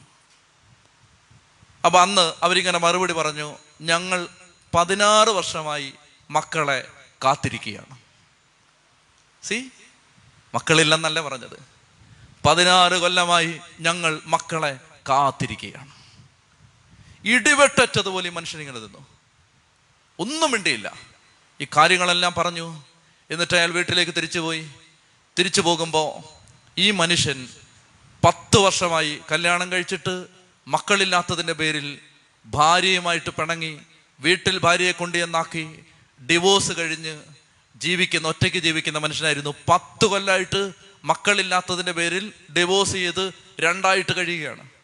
ഇടിവെട്ടതുപോലെയാണ് ഈ മനുഷ്യൻ കേട്ടത്. പതിനാറ് കൊല്ലമായി ഞങ്ങൾ മക്കളെ കാത്തിരിക്കുകയാണ്. അയാൾ നേരെ വീട്ടിലേക്ക് ചെന്നു, ഭാര്യയെ ഫോൺ വിളിച്ചു. ഭാര്യയോട് പറഞ്ഞു, എടി ഞാനൊരാളെ കണ്ടു, ഒരു കുടുംബത്തിൽ നിന്ന് ചെന്നു. ഞാൻ അവരോട് ചോദിച്ചു എത്ര മക്കളാണെന്ന്. അവരെന്നോട് ഇങ്ങനെ മറുപടി പറഞ്ഞു, പതിനാറ് വർഷമായി ഞങ്ങൾ മക്കളെ കാത്തിരിക്കുകയാണ്, നിനക്ക് എൻ്റെ അടുത്തോട്ടൊന്ന് വരാമെന്ന് ചോദിച്ചു. അവൾ വന്നു. രാത്രി പന്ത്രണ്ട് മണിക്ക് ജോജിയുടെ മരിയയുടെയും വീട്ടിൽ ഇവരൊരുമിച്ചിരുന്ന് ഭക്ഷണം കഴിച്ചു. എന്നിട്ട് അവർ കയ്യും പിടിച്ച് ഒരു വീട്ടിലേക്ക് തിരിച്ചുപോയി. ഒന്ന് കൈയടിച്ച് കർത്താവിന് നന്ദി പറയാമോ? സുവിശേഷം പ്രസംഗിച്ചിട്ടില്ല, സുവിശേഷം പ്രസംഗിച്ചിട്ടില്ല, ധ്യാനം നടത്തിയിട്ടില്ല, ധ്യാന കേന്ദ്രം പണിഞ്ഞുണ്ടാക്കിയിട്ടില്ല. ഇത് കഴിഞ്ഞ് പിറ്റേ ദിവസം പൈസയില്ല. രണ്ട് ദിവസം അവർ നിത്യാരാധന ചാപ്പലിലിരുന്നു. ഈശോയെ, പത്തൊമ്പത് ലക്ഷം രൂപ വേണം നിന്റെ മക്കളെ കൊണ്ടുപോകാനും കൊണ്ടുവരാനും. പത്തൊമ്പത് ലക്ഷം രൂപ കാഞ്ഞിരപ്പള്ളി രൂപതയെന്ന് ഒരച്ഛൻ വിളിക്കുന്നു. അച്ഛൻ വിളിച്ചിട്ട് പറയുന്നു, നിങ്ങൾക്ക് എന്താ ഇപ്പോൾ ആവശ്യം? അച്ഛോ, ഒരാവശ്യമില്ല. ഒരാവശ്യമില്ലേ? അല്ല, ഒരു ബസ്സിന് ആവശ്യമുണ്ട്, അത് ഇങ്ങനെ അയ്യായിരം രൂപ ആയിട്ടുണ്ട്, അത് റെഡിയാവും. എത്രയാവും അതിന്? പത്തൊമ്പത് ലക്ഷം. ആ ബസ്സിന് ഓർഡർ ചെയ്തോ. ഇതാ പത്തൊമ്പത് ലക്ഷം തരാൻ ഒരാൾ തയ്യാറായിട്ട് വന്നിരിക്കുകയാണ്. പത്തൊമ്പത് ലക്ഷമായിട്ട് അയാൾ നാളെ വരും. ചതി പറഞ്ഞേ ഹല്ലേലൂയ. എൻ്റെ പ്രിയപ്പെട്ട സഹോദരങ്ങളെ, ദൈവത്തിൻ്റെ വാക്ക് കേട്ടാൽ കേട്ടോണോ? ഇത് ചുമ്മാ ഒന്നും ഇങ്ങനെ പത്തൊമ്പത് ലക്ഷം എന്ന് പറഞ്ഞ് കൈ നീട്ടിയിരുന്നിട്ട് കാര്യമൊന്നുമില്ല. ദൈവത്തിൻ്റെ വാക്ക് കേട്ടാൽ, ദൈവം പറയുന്നത് അനുസരിച്ചാൽ നിന്റെ ജീവിതം ഏറ്റെടുത്ത് നയിക്കേണ്ട ബാധ്യത ദൈവത്തിൻ്റെതാണ്. അല്ലാതെ നമ്മുടെ വഴിക്ക് നടന്നാലൊന്നും അല്ല.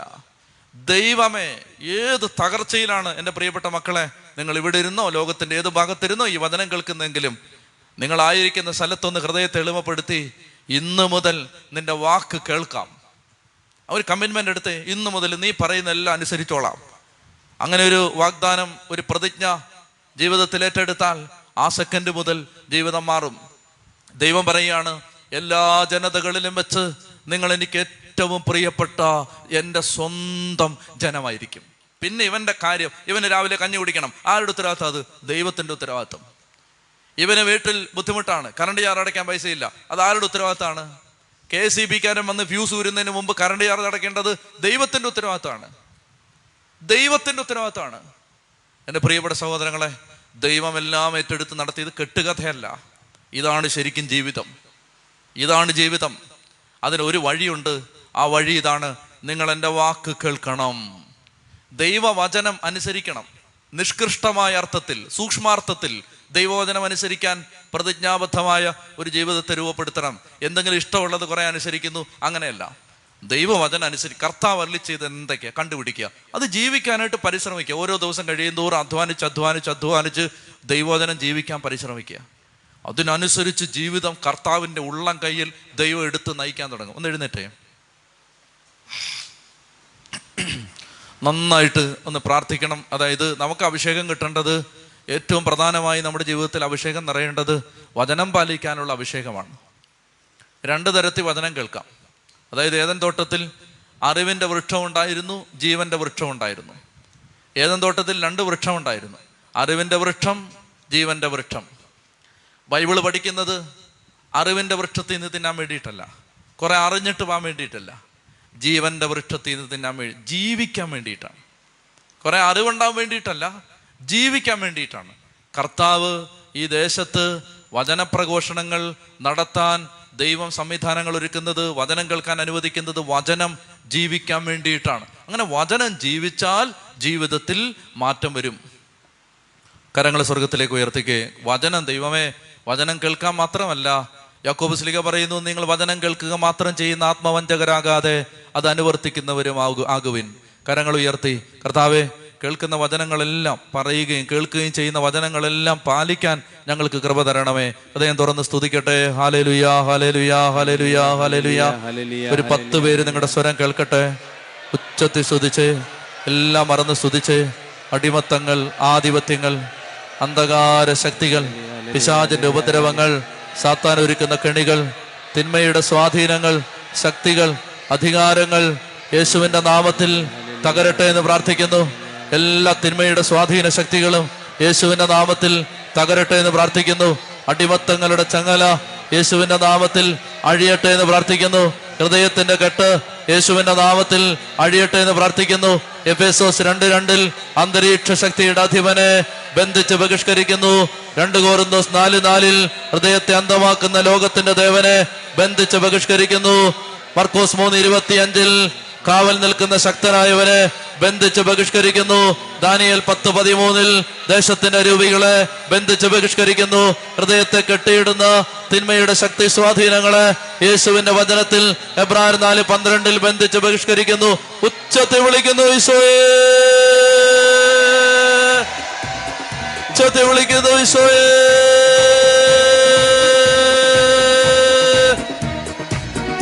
ശക്തിയോടെ കരങ്ങളടിച്ച് പാടി പ്രാർത്ഥിച്ചേ.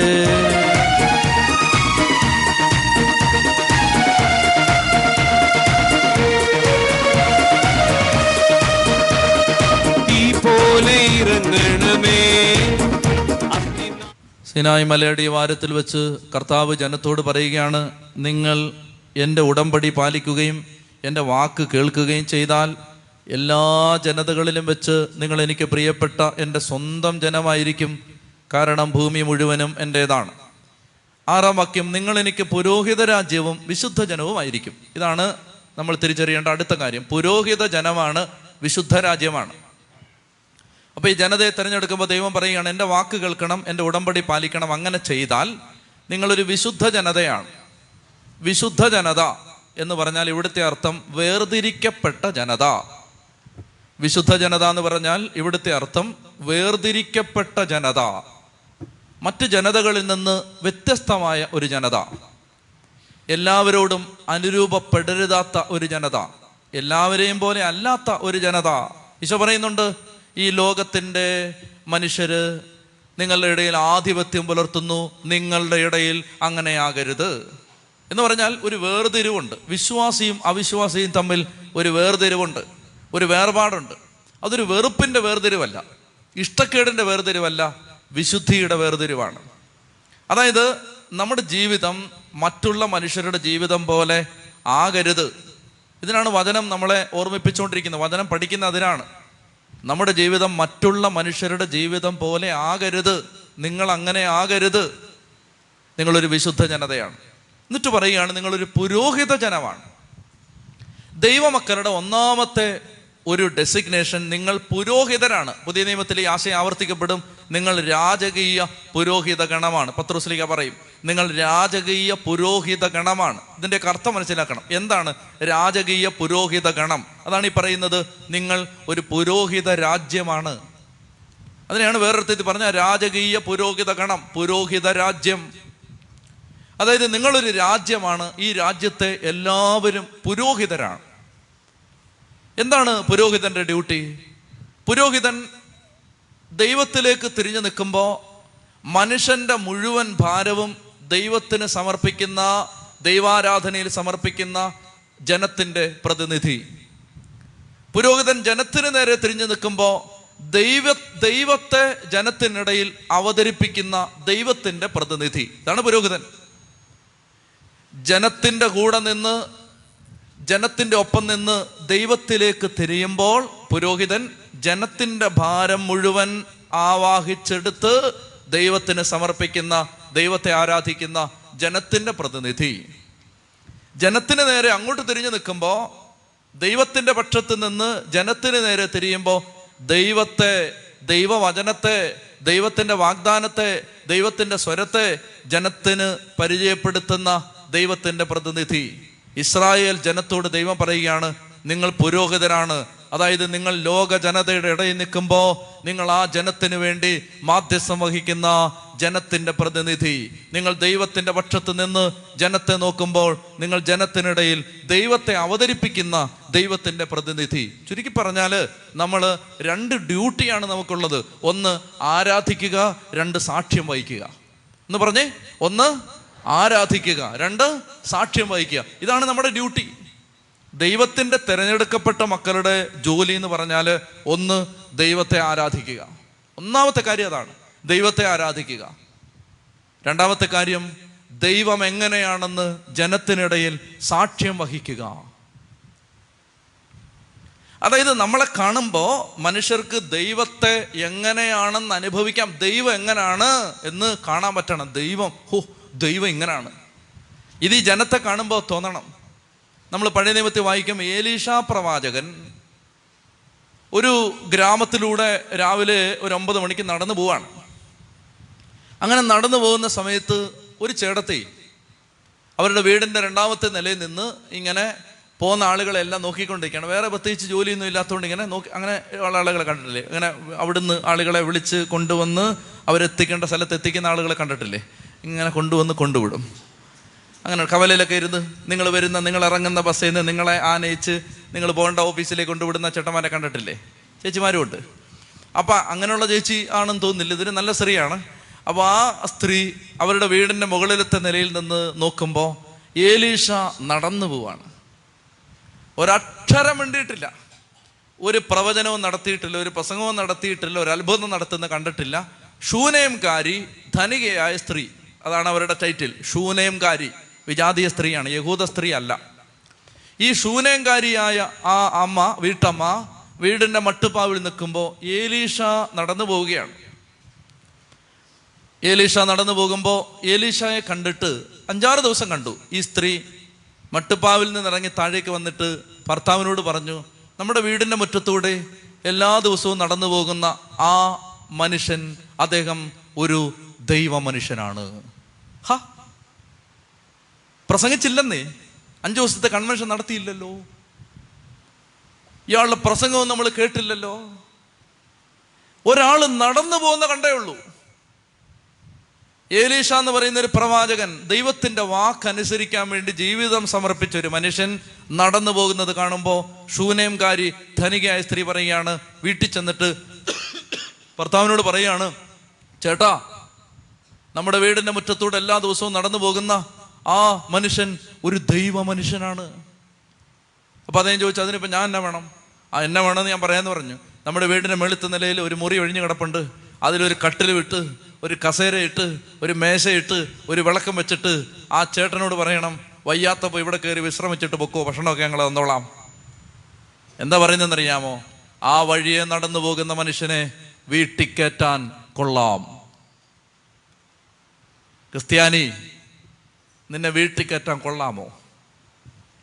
കൊള്ളാമോ? വീടോടെ നീ കുത്തി വാരിക്കൊണ്ട് പോകുമെന്ന് നാട്ടുകാർക്കറിയാവുന്നത് കൊണ്ട്, അവർ ബുദ്ധിയുള്ളത് കൊണ്ട് വീട്ടിൽ കയറ്റാൻ സാധ്യതയില്ല. വീട്ടിൽ കയറ്റാം. സി, ഒരു പ്രസംഗവും പ്രസംഗിച്ചിട്ടില്ല, നടന്നു പോകുന്ന കാണുന്നേ ഉള്ളൂ. ഇതാണ് ദൈവജനത്തിൻ്റെ ഉത്തരവാദിത്വം. നമ്മൾ ഈ വചനം കേൾക്കുന്ന നമ്മളെ കാണുമ്പോൾ, വചനം പറയുന്ന നമ്മളെ കാണുമ്പോൾ മനുഷ്യർക്ക് തോന്നണം തോന്നണം ഇതൊരു ദൈവ മനുഷ്യനാണ്. ഇവരുടെ ദൈവം സ്നേഹമുള്ള ദൈവമാണ്, ഇവരുടെ ദൈവം ശക്തിയുള്ള, നമ്മൾ കുറച്ച് കഴിഞ്ഞ് അതിലേക്ക് വരും, ദൈവത്തിൻ്റെ സ്വഭാവം. ഹൃദയം തുറന്ന് പറഞ്ഞേ ഹല്ലേലൂയ. അപ്പോൾ ദൈവം പറയുകയാണ്, പറഞ്ഞ കാര്യമൊക്കെ ഓർത്തോണ്ട്, ഇതൊക്കെ പ്രധാനപ്പെട്ട കാര്യങ്ങളാണ്. പത്തൊമ്പതാം അധ്യായമാണ് പുറപ്പാട് പത്തൊമ്പത്. അവിടെ റഫീദീമിൽ സീനായി മലയടി വാരത്തിലെത്തുന്ന ജനത യാത്ര ചെയ്ത് മൂന്നാം മാസം ഒന്നാം ദിവസം, നമ്മളിപ്പോൾ ഈജിപ്തിൽ നിന്ന് പുറപ്പെട്ടിട്ട് മൂന്ന് മാസമായി ഒരു ദിവസമായി. ഇനിയിപ്പോൾ ഈ സീനായ് മലയിൽ ഇവർ താമസിക്കാൻ പോകുന്നത് പതിനൊന്ന് മാസമാണ്. ഇനി ഒരു കൊല്ലം ഇവിടാ, ഒത്തിരി പഠിപ്പിച്ചിട്ട് ഇനി അടുത്ത സ്റ്റെപ്പ് വിടൂ കർത്താവ്, അവിടെ താമസിപ്പിക്കുകയാണ്. നമ്മൾ ഇനി കാണാൻ പോകുന്ന സംഭവങ്ങളെല്ലാം ഏതാണ്ട് ഒരു കൊല്ലക്കാലത്തെ സംഭവങ്ങളാണ് ഇനി കാണാൻ പോകുന്നത്. അപ്പോൾ ഈ ജനത്തെ റഫീദീമിൽ എത്തിച്ചു മൂന്നാം മാസം ഒന്നാം ദിവസം. അവിടെ എത്തിയതിന് ശേഷം ഈ ജനം പാളയമടിക്കുമ്പോൾ ദൈവം മോശയെ വിളിച്ചു. മലമുകളിലേക്ക് മോശ കയറി ചെന്നു. മോശയോട് ദൈവം പറയുകയാണ്, ജനത്തോട് നീ പറയുക, നിങ്ങൾ എൻ്റെ ഉടമ്പടി പാലിക്കുകയും എൻ്റെ വാക്ക് കേൾക്കുകയും ചെയ്താൽ നിങ്ങൾ ഭൂമിയിലെ എല്ലാ ജനതകളിലും വെച്ച് എനിക്ക് ഏറ്റവും പ്രിയപ്പെട്ട ജനമായിരിക്കും. ഏറ്റവും പ്രിയപ്പെട്ട ജനം, എൻ്റെ സ്വന്തം ജനം. നിങ്ങൾക്ക് വേണ്ടി പ്രവർത്തിക്കാൻ പോകുന്നത് ഞാനാണ്. നിങ്ങൾ ഒരു വിശുദ്ധ ജനമാണ് എന്ന് പറഞ്ഞാൽ ലോകത്തെ മറ്റ് ജനതകളെ പോലെയല്ല. വേർപാട്, വേർതിരിവ്, വിഭജനം ഉണ്ട് ജനതയും ജാതികളും ദൈവജനവും തമ്മിൽ. എന്നിട്ട് ദൈവം പറയുകയാണ്, നിങ്ങളൊരു പുരോഹിത രാജ്യമാണ്. എന്താണ് പുരോഹിത രാജ്യം എന്ന് പറഞ്ഞാൽ? രണ്ട് കാര്യങ്ങളാണ്. ഒന്ന്, ആരാധിക്കുക. രണ്ട്, സാക്ഷ്യം വഹിക്കുക. മനസ്സിലാവുന്നുണ്ടോ ഈ പറയുന്നതൊക്കെ? അപ്പോൾ കർത്താവ് അങ്ങനെ ഒരു നിയോഗം അവർക്ക് കൊടുത്തു. ഇവയാണ് ഇസ്രായേൽക്കാരോട് നീ പറയേണ്ട വാക്കുകൾ. മോശ ചെന്ന് ജനത്തിലെ ശ്രേഷ്ഠന്മാരെ വിളിച്ച് കർത്താവ് കൽപ്പിച്ച കാര്യങ്ങളെല്ലാം അവരെ അറിയിച്ചു. ജനമേകസ്വരത്തിൽ പറഞ്ഞു, കർത്താവ് കൽപ്പിച്ചതെല്ലാം ഞങ്ങൾ ചെയ്തോളാം. ആ, നമ്മളങ്ങനല്ലേ? പിന്നെ ഞങ്ങളോ? എല്ലാം ഞങ്ങൾ അനുസരിച്ചോളാം എന്ന് പറഞ്ഞു. ഞങ്ങളത് ചെയ്യാനാണ് ജീവിച്ചിരിക്കുന്നത് തന്നെ എന്ന് പറഞ്ഞു. പക്ഷെ വിരോധാഭാസം എന്ന് പറയട്ടെ, പിന്നീടുള്ള ആയിരത്തി അഞ്ഞൂറ് വർഷങ്ങൾ അവരുടെ ജീവിതം ഈ അരുളി ചെയ്തതെല്ലാം അപ്പാടെ തെറ്റിച്ചുകൊണ്ടുള്ള ജീവിതമായിരുന്നു. ഒരാവേശത്തിന് കയറി സമ്മതിച്ചതാണ്. ആദ്യമായിട്ടാണ് ദൈവത്തെ കാണുകയും കേൾക്കുകയൊക്കെ ചെയ്യുന്നത്. അപ്പോൾ അന്നത്തെ ഒരു ആവേശത്തിന്, ആദ്യത്തെ ധ്യാനം കൂടി ആവേശത്തിന് പറഞ്ഞു, പിന്നെ ഞങ്ങളിതെല്ലാം അനുസരിച്ചോളാം എന്ന് പറഞ്ഞു. പക്ഷേ ജീവിതത്തിൽ അവർക്ക് അവർ അതിനോട് വിശ്വസ്തത പുലർത്താൻ പറ്റിയില്ല എന്നുള്ളതാണ് പഴയ നിയമത്തിൻ്റെ ചരിത്രം. പോട്ടെ, കർത്താവ് മോശയോട് പറഞ്ഞു, ഞാൻ നിന്നോട് സംസാരിക്കുന്നത് ജനം കേൾക്കുന്നതിനും അവർ എപ്പോഴും നിന്നെ വിശ്വസിക്കുന്നതിനും വേണ്ടി ഇതാ ഞാനൊരു കനത്ത മേഘത്തിൽ നിൻ്റെ അടുത്തേക്ക് ഇറങ്ങി വരാൻ പോവാണ്. അടുത്തത് ആദ്യ ആ ആദ്യം വാഗ്ദാനവും വ്യവസ്ഥയും പറഞ്ഞു, ജനത്തെ അറിയിക്കാൻ പറഞ്ഞു, ജനം അനുസരിച്ചോളാം എന്ന് പറഞ്ഞപ്പോൾ ദൈവം പറഞ്ഞു, പോരാ മോനെ, ഇനി ഒരു യാത്ര പോവാണ്. പത്ത് നാൽപ്പത് കൊല്ലം നീളുന്നൊരു യാത്രയിൽ ഈ ജനം നീ പറഞ്ഞാൽ അനുസരിക്കണം. വഴക്കാളികളാണ് ഇവർ. ഈ വഴക്കാളികള വഴക്കാളികളായ കലഹപ്രിയരായ ജനം നിന്നെ അനുസരിക്കാൻ വേണ്ടി അവർ ഞാനാണ് നിന്നോട് സംസാരിക്കുന്നതെന്നും ഞാനാണ് നിന്നെ അയച്ചിരിക്കുന്നതെന്ന് ഈ ജനത്തിനൊരു ബോധ്യം വരാൻ വേണ്ടി എന്നെ അവരൊന്ന് കണ്ടോട്ടെ, ഞാനൊന്ന് ഇറങ്ങി വരാൻ പോവാണ്, ഞാൻ മേഘത്തിൽ ഇറങ്ങി വരാൻ പോവാണ്. അയ്യോ, ഉറങ്ങാതെ ഇതൊക്കെ ആഗ്രഹിക്കുക, മേഘത്തിൽ ഒന്ന് ഇറങ്ങി വരാൻ, മേഘത്തിൽ വരാമെന്ന് വാക്ക് തന്നവൻ. ഇനി അവൻ മേഘത്തിൽ വരുന്നത് അതൊരൊന്നൊന്നര വരവായിരിക്കും. കർത്താവെ, നിന്റെ സാന്നിധ്യം ഇറങ്ങി വരാൻ പോവാണ്, ദൈവസാന്നിധ്യം ഇറങ്ങി വരാൻ പോവാണ്. അപ്പോൾ ദൈവം പറയുകയാണ്, നീ പറയുന്നത് അവർ കേൾക്കാൻ വേണ്ടി ഒരു കനത്ത മേഘത്തിൽ ഞാനിതാ ഇറങ്ങി വരാൻ പോകുന്നു. അതുകൊണ്ട് നീ അവിടെ ചെന്നിട്ട് ജനത്തോട് പറയുക, ഇന്നും നാളെയും നീ അവരെ ശുദ്ധീകരിക്കും. മൂന്ന് ദിവസം കഴിഞ്ഞാണ് ഞാൻ ഇറങ്ങി വരാൻ പോകുന്നത്, മൂന്നാം ദിവസം. അപ്പം ഇന്നും നാളെയും നീ ആ ജനത്തെ ശുദ്ധീകരിക്കുക. അവരോട് പറയുക, അവർ തങ്ങളുടെ വസ്ത്രങ്ങൾ അലക്കാൻ പറയുക. ആ, നീ ഇറങ്ങി വരുമ്പോഴേ ഒരുമാതിരി മെനയോടെ നിൽക്കണം, വീറും വൃത്തിയായിട്ട് നിൽക്കണം. അപ്പം അതിനാണ് ദേവാലയത്തിലൊക്കെ നല്ല വസ്ത്രം ധരിച്ച് വരണമെന്ന് പറയുന്നത്. വലിയ മേക്കപ്പൊക്കെ ഇട്ട് വരണമെന്നല്ല, മറിച്ച് നന്നായിട്ട് വരണം, പ്രസൻറ്റബിൾ ആയിരിക്കണം. എന്ന് പറഞ്ഞാൽ എന്താ, കല്യാണത്തിന് പോകുമ്പം ഭയങ്കര ഒരുങ്ങിപ്പോവും. അത്ര ഒരുങ്ങിയൊന്നും ഇല്ലെങ്കിലും ഒരുമാതിരി നല്ല വസ്ത്രം ധരിച്ച് ദേവാലയത്തിൽ വരണം. സൺഡേ ബെസ്റ്റ് എന്നൊരു വാക്കുണ്ട്. സൺഡേ ബെസ്റ്റ് എന്ന് പറഞ്ഞാൽ എന്താണെന്നറിയാമോ? ഞായറാഴ്ചത്തെ ഏറ്റവും നല്ല വസ്ത്രം, ഞായറാഴ്ച ധരിക്കുന്ന വസ്ത്രം. അങ്ങനെയൊക്കെയാണ് വെള്ളയൊക്കെ ഇട്ട് വരണമെന്ന് പറയുന്നത്. ദൂരദേശത്തു നിന്നൊക്കെ വരുമ്പോൾ, പക്ഷെ ഞങ്ങളുടെ ഇങ്ങോട്ട് തൃശ്ശൂരിൽ നിന്നൊക്കെ ഒരു ഫാമിലി ഇവിടെ വന്നപ്പോൾ എല്ലാവരും വെള്ളയിട്ട് വെള്ളയും വെള്ളയിട്ട് വന്നു. അതിനൊരു കാരണം എന്തെന്നറിയാമോ? അവർ ദൈവം പറഞ്ഞനുസരിച്ച് അവിടെ വന്നത്. കർത്താവ് അവർക്കൊരു മെസ്സേജ് കൊടുത്തു, അതായത് ഈ ധ്യാനകേന്ദ്രത്തിൽ വരാൻ പറഞ്ഞ് മെസ്സേജ് കൊടുത്തു. അവർ ആ വീട്ടിൽ എല്ലാവരും വെള്ളയും വെള്ളയൊക്കെ ഇട്ട്, അതൊക്കെ ദൈവത്തെ കേൾക്കുന്നോണ്ടാണ്. നിങ്ങൾ നിങ്ങൾ കൊള്ള ഇട്ടതൊക്കെ വന്നാൽ മതി, എന്തെങ്കിലും ഇട്ട് വരണമെന്നേ ഉള്ളൂ, വേറെ നിർബന്ധമൊന്നുമില്ല. പക്ഷെ എന്നാൽ പോലും കർത്താവിൻ്റെ വചനം പറയുമ്പോൾ അത് പറയാതിരിക്കാൻ നിവൃത്തിയില്ല. നിങ്ങൾ നല്ല രീതിയിൽ വരണം. അത് പച്ചമാർക്ക് കണ്ട് സന്തോഷിക്കാൻ വേണ്ടിയൊന്നുമല്ല, എന്നാലും മെനയോടൊക്കെ ഇരിക്കുന്ന കാണുന്നതന്നെ ഒരു രസമല്ലേ, അല്ലേ? അപ്പോൾ അതുകൊണ്ട് ഏറ്റവും നല്ലത്, ദൈവം ഇതാ ഇറങ്ങി വരാൻ പോവാണ്.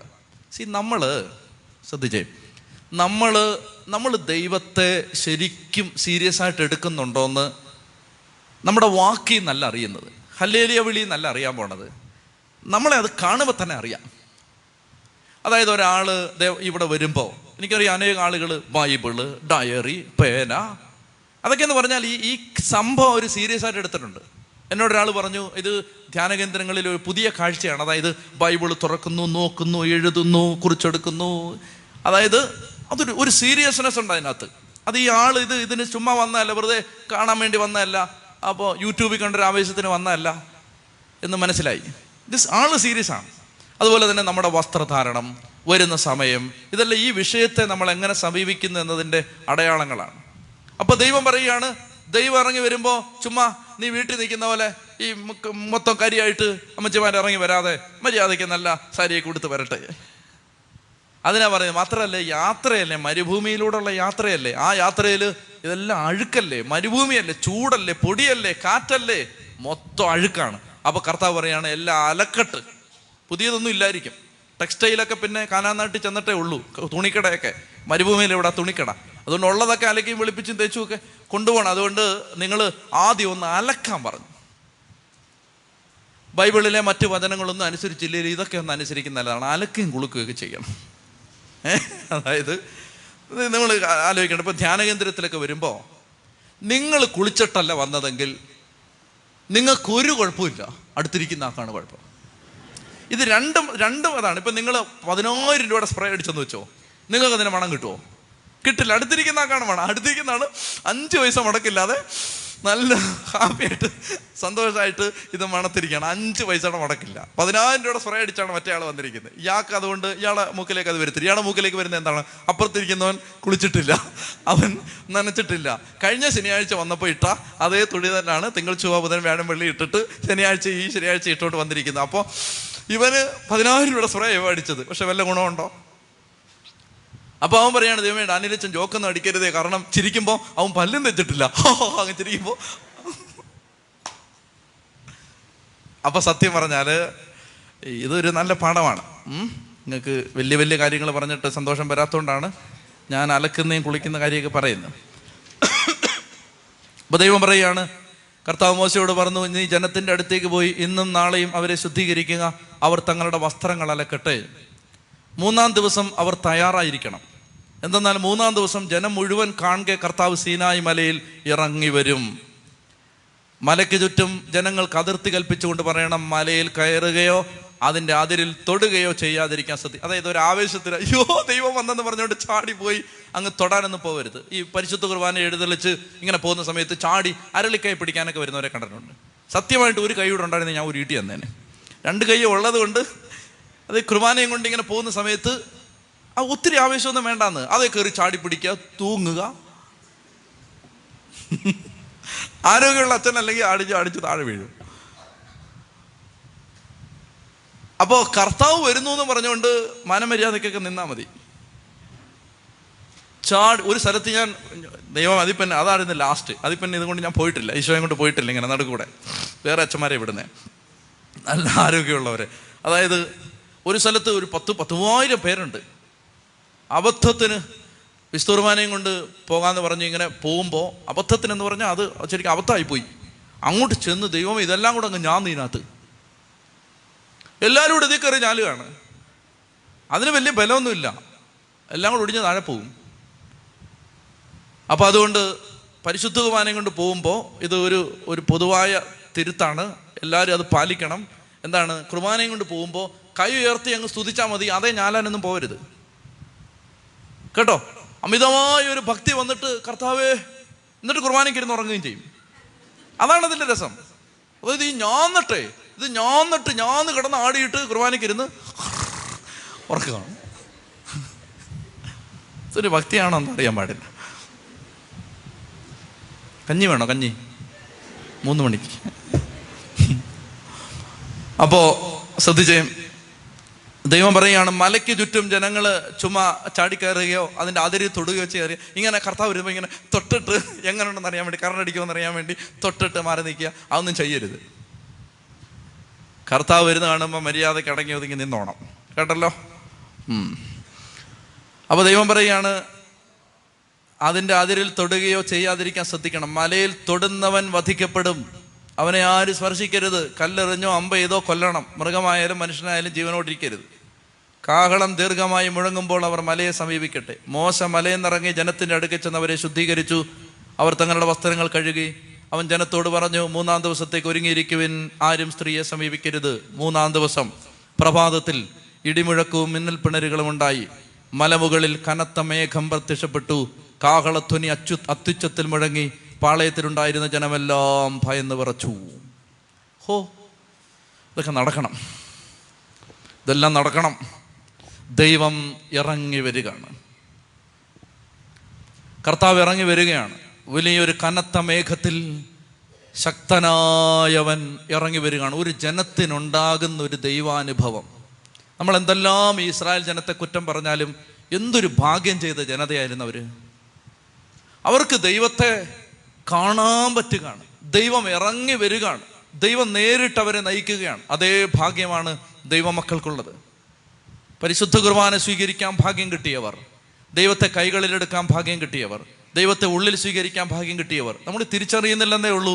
ഇപ്പോഴേ പ്രകടമായി ദൈവം ഇറങ്ങി വരികയാണ്. ഒരു ഒരു വിവരിക്കാനാവാത്ത രംഗം, മനുഷ്യബുദ്ധിക്ക് വിവരിക്കാൻ പറ്റാത്തൊരു രംഗം, മനുഷ്യൻ്റെ വാക്കുകൾക്ക് അടയാളപ്പെടുത്താൻ പറ്റാത്തൊരു രംഗം. സർവശക്തനായ ദൈവം ഒരു കനത്ത മേഘത്തിൽ ഇറങ്ങി വന്നു. ജനം പേടിച്ചു വിറച്ചു. ദൈവത്തെ കാണുന്നതിന് വേണ്ടി മോശ ജനത്തെ പാളയത്തിന് പുറത്തേക്ക് കൊണ്ടുവന്നു. അവർ മലയുടെ അടിവാരത്തിൽ നിലയുറപ്പിച്ചു. കർത്താവ് അഗ്നിയിൽ ഇറങ്ങി വന്നതിനാൽ സീനായി മല മുഴുവൻ ധൂമാവൃതമായി, പുക കൊണ്ട് നിറഞ്ഞു. അപ്പം അതൊക്കെ ഒന്ന് മനസ്സിൽ കണ്ടോ? ദൈവം അങ്ങിറങ്ങി വന്നു. ജനം മുഴുവൻ ദൈവത്തെ കാണാൻ വേണ്ടി ഇറങ്ങി വന്നു. ചൂളയിൽ നിന്നെന്ന പോലെ അവിടുന്ന് പുകയുയർന്നുകൊണ്ടിരുന്നു. മല ശക്തമായി ഇളകി വിറച്ചു. കാഹള ശബ്ദം ശക്തിപ്പെട്ടുകൊണ്ടിരുന്നു. മോശ സംസാരിക്കുകയും ദൈവം ഇടിമുഴക്കത്താൽ ഉത്തരം നൽകുകയും ചെയ്തു. മോശ പറയാണ്, കർത്താവേ, ഞാൻ എന്താണ് പറയേണ്ടത്? ഭൂം! അപ്പോൾ ഒരു ഇടി. ആളുകൾക്ക് ഇടി മാത്രമേ കേൾക്കൂ. മോശയ്ക്ക് അത് മനസ്സിലാവും, ദൈവം സംസാരിക്കുകയാണ്. എന്ത് മനോഹരമായ രംഗമാണത്! കർത്താവ് സീനായി മലമുകളിൽ ഇറങ്ങി വന്ന് മോശയെ മലമുകളിലേക്ക് വിളിച്ചു. അവൻ കയറി ചെന്നു. മോശയുടെ ദൈവം പറഞ്ഞു, നീ ജനത്തിന് മുന്നറിയിപ്പ് കൊടുക്ക്, ദേ കുറെ എണ്ണം വലിഞ്ഞ് മലയുടെ അടുത്തോട്ട് വരുന്നുണ്ട്. ശബരിമല അല്ല ഇത് കേട്ടോ. കുറെ എണ്ണം വരുന്നുണ്ട് കയറാൻ മലയില്. ശബരിമല അല്ല, സീനായി മല. അപ്പൊ അതുകൊണ്ട് ദൈവം പറയുകയാണ്, നീ ജനത്തിന് മുന്നറിയിപ്പ് കൊടുക്കുക, അല്ലെങ്കിൽ അവരിൽ അനേകം പേർ കർത്താവിനെ കാണുന്നതിന് അതിർത്തി ലംഘിച്ചടുത്ത് വരികയും കൊല്ലപ്പെടുകയും ചെയ്യും. ആ അന്നേരമാണ് അടുത്തത്. പുരോഹിതന്മാരോടും വ്യക്തമായിട്ട് പറഞ്ഞു, തങ്ങളെ തന്നെ ശുദ്ധീകരിക്കുക, അല്ലെങ്കിൽ കർത്താവിൻ്റെ കോപം. അപ്പോൾ പുരോഹിതന്മാർ ആളുകളോട് പറഞ്ഞു, മാറിക്ക് മാറിക്ക് മാറിക്ക് എന്ന് പറഞ്ഞിട്ട് ഇവർ കയറിച്ചെല്ലാം തുടങ്ങി. നിങ്ങളെ മാറി നിൽക്കുക എന്നൊക്കെ പറഞ്ഞിട്ട് അവരാളാവാൻ വേണ്ടി വോളണ്ടിയേഴ്സ് വാഡ്ജൊക്കെ ഇട്ടിട്ട് മര്യാദയ്ക്ക് നിന്നോട് പറഞ്ഞ് മനസ്സിലായില്ലേ എന്നൊക്കെ പറഞ്ഞിട്ട് അവർ കയറാൻ തുടങ്ങിയപ്പോൾ കർത്താവ് പറഞ്ഞു, ദേവന്മാരോട് പറ, ചാവണ്ടാങ്കിൽ മാറി നിൽക്കാൻ പറയുക. അപ്പം ഇതെല്ലാവർക്കും ബാധകമാണ്. അച്ഛനും ബാധകമാണ്, അൽമേനിക്കും ബാധകമാണ്. ഈ ആവശ്യമില്ലാത്തത് കയറി പിടിക്കാൻ പോകരുത്. ദൈവം പറയുകയാണ്, മലയിൽ കയറി വരരുത്. മോശ കർത്താവിനോട് പറഞ്ഞു, സീനായ് മലയിലേക്ക് കയറാൻ ജനങ്ങൾക്ക് കഴിയില്ല, കാരണം ചുറ്റും അതിർത്തി നിശ്ചയിച്ച് മലയെ വിശുദ്ധ സ്ഥലമായി പരിഗണിക്കാൻ അങ്ങ് തന്നെ ഞങ്ങളോട് കൽപ്പിച്ചിട്ടുണ്ടല്ലോ. ഓക്കെ, മതി. പത്തൊമ്പതാം അധ്യായം അങ്ങനെ ദൈവം പറയുകയാണ്, ദൈവം അരുളി ചെയ്യുകയാണ്. ഇപ്പോൾ പത്തൊമ്പതാം അധ്യായം കഴിഞ്ഞു. ഇരുപതാം അധ്യായം ഇതൊരു വളരെ പ്രധാനപ്പെട്ട അധ്യായമാണ്. ഇരുപതാം അധ്യായത്തിനാണ് പത്ത് കൽപ്പനകൾ. എനിക്കറിയാൻ പാടില്ല ഇതൊന്ന് തീരുമെന്ന്. ഇരുപതാം അധ്യായം തീരാൻ വേണ്ടി നിങ്ങൾ പ്രാർത്ഥിച്ചോ. അതായത് ഇരുപതാം അധ്യായം നമ്മൾ പത്ത് കൽപ്പനകൾ വിശദമായിട്ട് പഠിക്കാൻ പോവുകയാണ്. കാരണം അത് മർമ്മപ്രധാനമാണ്. പഴയ നിയമത്തിലെ കൽപ്പനകളാണെന്ന് കരുതി പത്ത് കൽപ്പനകളെ നിസാരമാക്കാൻ പറ്റില്ല. സഭ, കത്തോലിക്ക സഭയുടെ മതബോധന ഗ്രന്ഥത്തിൽ പത്ത് കൽപ്പനകൾ വിശദമായി പഠിപ്പിച്ചിട്ടുണ്ട്. സഭ പഠിപ്പിക്കുകയാണ്, പഴയ നിയമത്തിലെ കൽപ്പനയാണെന്ന് പറഞ്ഞുകൊണ്ട് ഇത് എഴുതി എഴുതി തള്ളാൻ പറ്റില്ല. ദൈവത്തിൻ്റെ കൽപ്പനയാണത്. പഴയ നിയമത്തിലെ ബാക്കി എല്ലാ കൽപ്പനകളും അത് ദൈവവും സഭയും ആഗ്രഹിക്കുന്നത് നമ്മൾ അനുസരിച്ചാൽ മതി. പക്ഷേ ഇത് മനുഷ്യന് നിത്യമായി ദൈവം നൽകിയ കമാൻമെൻറ്റ്സ് ആണ്. അത് അനുസരിക്കണം. അതുകൊണ്ട് അത് എന്താണെന്ന് അറിയണം. നിന്റെ ദൈവമായ കർത്താവ് ഞാനാകുന്നു, ഞാനല്ലാതെ മറ്റൊരു ഇങ്ങനെ കാണാതെ പഠിച്ച് ഛർദ്ദിച്ച് വെച്ച് മാത്രം പോവാതെ എന്താ ഇത്, എന്താ ദൈവം ഉദ്ദേശിക്കുന്നത് എന്ന് അറിയേണ്ടതുണ്ട്. ഒന്ന് കണ്ണടച്ച് കരങ്ങൾ ഉയർത്തിക്ക്. ഇരുപതാം അധ്യായത്തിലേക്ക് പ്രവേശിക്കുകയാണ്. ദൈവം തൻ്റെ ജനത്തെ പഠിപ്പിക്കുകയാണ് ദൈവത്തിൻ്റെ കൽപ്പനകൾ. പ്രിയപ്പെട്ട മക്കളെ, വചനം ഗ്രഹിക്കാനുള്ള കൃപ തുറക്കപ്പെട്ട് കിട്ടാൻ ആഗ്രഹിച്ച് നന്നായിട്ട് ആരെ ശ്രദ്ധിക്കരുത്. ഉച്ചത്തിൽ സ്തുതിക്കുമ്പോൾ ദൈവം ഇറങ്ങി വരും. സ്തുതിച്ച് പ്രാർത്ഥിച്ച് hallelujah hallelujah hallelujah hallelujah hallelujah hallelujah hallelujah hallelujah hallelujah hallelujah hallelujah hallelujah hallelujah. കർത്താവേ, ദേശത്തിൻ്റെ മേലും ആലയത്തിൻ്റെ മേലും കരുണയാവണമേ. ഞങ്ങളെ വചനം പഠിപ്പിക്കണമേ. നിന്റെ കൽപ്പനകൾ പഠിക്കാനും ഗ്രഹിക്കാനും അറിയാനും പാലിക്കാനും കൃപ തരണമേ. കർത്താവേ, ദൈവവചനത്തിൻ്റെ അതുല്യമായ ശക്തി ദേശം മുഴുവൻ നിറയാൻ ഇടയാക്കണമേ. Hallelujah hallelujah hallelujah hallelujah. ഉച്ചത്തിൽ ഹല്ലേലൂയ ഹല്ലേലൂയ. അപ്പോൾ ഇരുപതാം അധ്യായം മോശ മലമുകളിലേക്ക് കയറി ചെല്ലുമ്പോൾ ദൈവം അരുളി ചെയ്യുന്ന വചനങ്ങളാണിത്. അടിമത്തത്തിൻ്റെ ഭവനമായ ഈജിപ്തിൽ നിന്ന് നിന്നെ പുറത്തു കൊണ്ടുവന്ന ദൈവം ഞാനാണ്. ഞാനാണ് നിന്റെ ദൈവമായ കർത്താവ്. ഞാനല്ലാതെ വേറെ ദേവന്മാർ നിനക്ക് ഉണ്ടാകാൻ പാടില്ല. മുകളിൽ നിങ്ങളങ്ങ് മിണ്ടാതിരിക്കുകയല്ലേ, വായിക്കത് ആയതൊട്ട് വായിക്കുക. ദൈവം അരുളി ചെയ്ത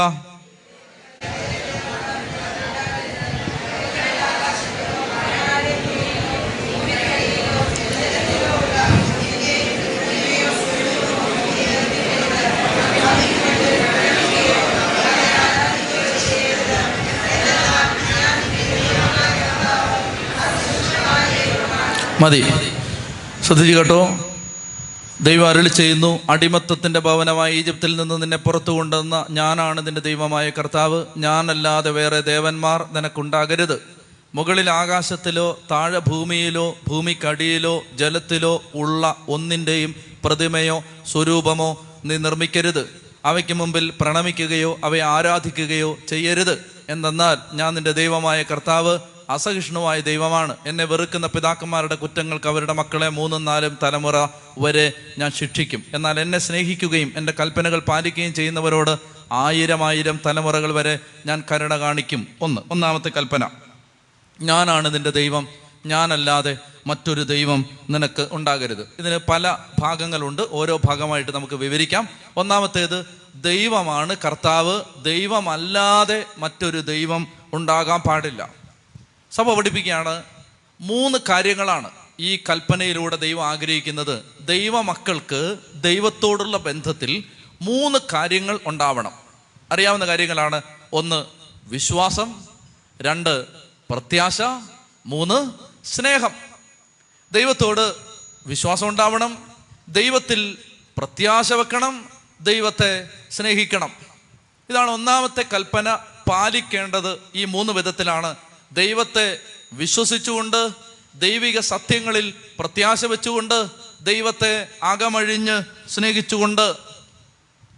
വിശ്വാസത്തിൻ്റെ ഓപ്പോസിറ്റ് സംശയം ഇവിടെ, അതായത് ദൈവത്തെ സംശയിക്കുക.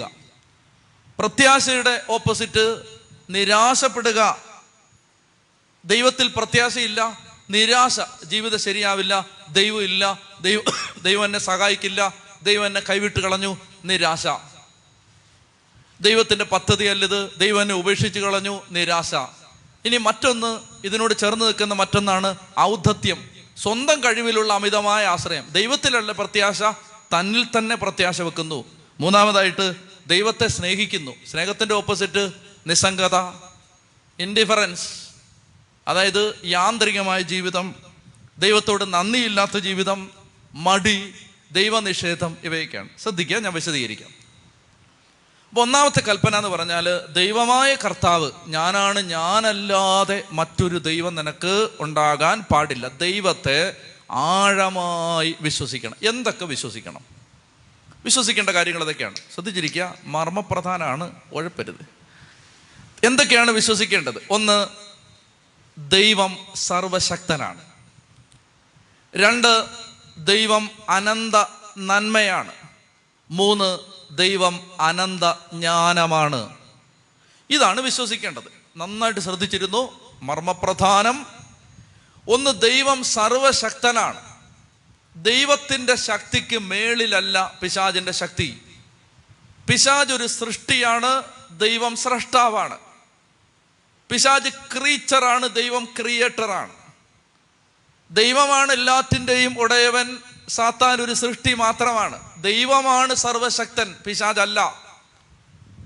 ഇതൊരു ദൈവത്തിൻ്റെ മകൻ, ഒരു ദൈവത്തിൻ്റെ മകൾ വിശ്വസിച്ചാൽ രോഗം, പ്രശ്നം, കടബാധ്യത, പ്രതികൂലം ഇതെല്ലാം വന്ന് വഴിയിൽ നിൽക്കുമ്പോൾ, തകർക്കാൻ ശ്രമിക്കുമ്പോൾ ഒരു വ്യക്തി പറയും, ദൈവമേ നീ സർവാധിപനാണ്, സർവശക്തനാണ്, ഈ പ്രതി ഈ പ്രതികൂലത്തെക്കാളും വലുതാണ് നിന്റെ ശക്തി. ദൈവത്തിൻ്റെ ശക്തി ഈ പ്രതിസന്ധിയെക്കാളും വലുതാണ്. ദൈവത്തിൻ്റെ ശക്തി ഈ പ്രതികൂലത്തെക്കാളും വലുതാണ്. എൻ്റെ ദൈവം ഇതിൽ നിന്ന് എന്നെ രക്ഷിക്കാൻ ശക്തിയുള്ളവനാണ്. വിശ്വാസത്തിൻ്റെ ഒരു തലം അതാണ്, ദൈവം സർവശക്തനാണ്. അതാണ് തീക്കകത്തേക്ക് മൂന്ന് ചെറുപ്പക്കാരെ പിടിച്ചിടാൻ തുടങ്ങുമ്പോൾ ആ ചെറുപ്പക്കാരോട് രാജാവ് പറയുകയാണ്. ഇഷ്ടം പോലെ ആളുകൾ നിരന്ന് നിൽക്കുമ്പോൾ രാജാവ് ഇങ്ങനെ കോട്ടയുടെ മുകളിൽ സിംഹാസനം ഇട്ടിരിക്കുന്നു. ആളുകളെ ഈ രാജാവ് നോക്കുകയാണ്. അപ്പോൾ വലിയ കാഹളം മുഴങ്ങി, മണിയടിച്ചു. ആ സമയത്ത് എല്ലാവരും കുമ്പിടണം, എല്ലാവരും കുമ്പിടണം. എല്ലാവരും കുമ്പിട്ടു. മൂന്ന് ചെറുപ്പക്കാർ ഇങ്ങനെ അങ്ങോട്ട് നിന്നു. വിളിക്കടാന്ന് പറഞ്ഞവന്മാരെ വിളിയടാ, പിടിച്ചു കൊണ്ടുവന്നു. ചെവി കേൾക്കത്തില്ലെന്ന് ചോദിച്ചു. ചെവിയൊക്കെ കേൾക്കാം, കണ്ണ് കണ്ണ് കണ്ടൂടെ? ആ ബോർഡ് എഴുതി വെച്ച വായിച്ചോ? എന്താ ബോർഡിൽ എഴുതിയിരിക്കുന്നത്? മണി അടിക്കുമ്പോൾ എല്ലാവരും രാജാവിനെ കുമ്പിടണം. ആഹാ, വായിക്കാൻ അറിയാം അല്ലേ? എന്നിട്ട് എന്താടാ കുമ്പിടാത്തത്? ഞങ്ങളുടെ ദൈവം പറഞ്ഞിട്ടുണ്ട്, അങ്ങനെ ഒരു മനുഷ്യൻ്റെയും ബിംബത്തിൻ്റെ മുമ്പിൽ കുമ്പിടരുത്. അത്രയ്ക്കായ അഹങ്കാരം. ഈ രാജശാസനം ലംഘിച്ചാൽ ശിക്ഷ എന്താണെന്നറിയാമോ? അറിയാൻ രാജാവേ, എന്താ ശിക്ഷ? ദേ അവിടെ തീ കൂട്ടിയിട്ടുണ്ട്, അതിനകത്തിടും. നിങ്ങളിത് ലംഘിച്ചാൽ നിങ്ങളെ തീക്കകത്തിടുമെന്ന രാജകൽപ്പന അറിഞ്ഞിട്ടും എന്താണ്? നിങ്ങൾ മരിക്കുമെന്ന് ഉറപ്പായിട്ടും എന്താണ് നിങ്ങൾ ദൈവത്തിൻ്റെ അല്ലെ രാജാവിൻ്റെ കൽപ്പന ലംഘിച്ചത്? അപ്പോൾ അവരിങ്ങനെ മറുപടി പറയും, രാജാവേ, ഇതിനെക്കുറിച്ച് ഞങ്ങൾ എന്താണ് പറയേണ്ടത്? നീ ഞങ്ങളെ എരിയുന്ന തീക്കകത്ത് ഇട്ടാൽ ആ തീയിൽ നിന്നും ഞങ്ങളെ രക്ഷിക്കാൻ ഞങ്ങളുടെ ദൈവത്തിന് ശക്തിയുണ്ട്. ഇതാണ് വിശ്വാസത്തിൻ്റെ ഒരു തലം. ദൈവത്തിന് ശക്തിയുണ്ട്.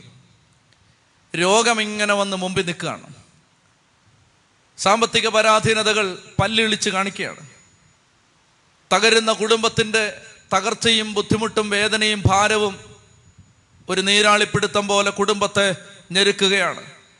ആ സമയത്ത് വിശ്വാസി ഇങ്ങനെ പറയും, പിശാചേ, ഈ രോഗത്തെക്കാൾ ശക്തനാണ് എൻ്റെ ദൈവം.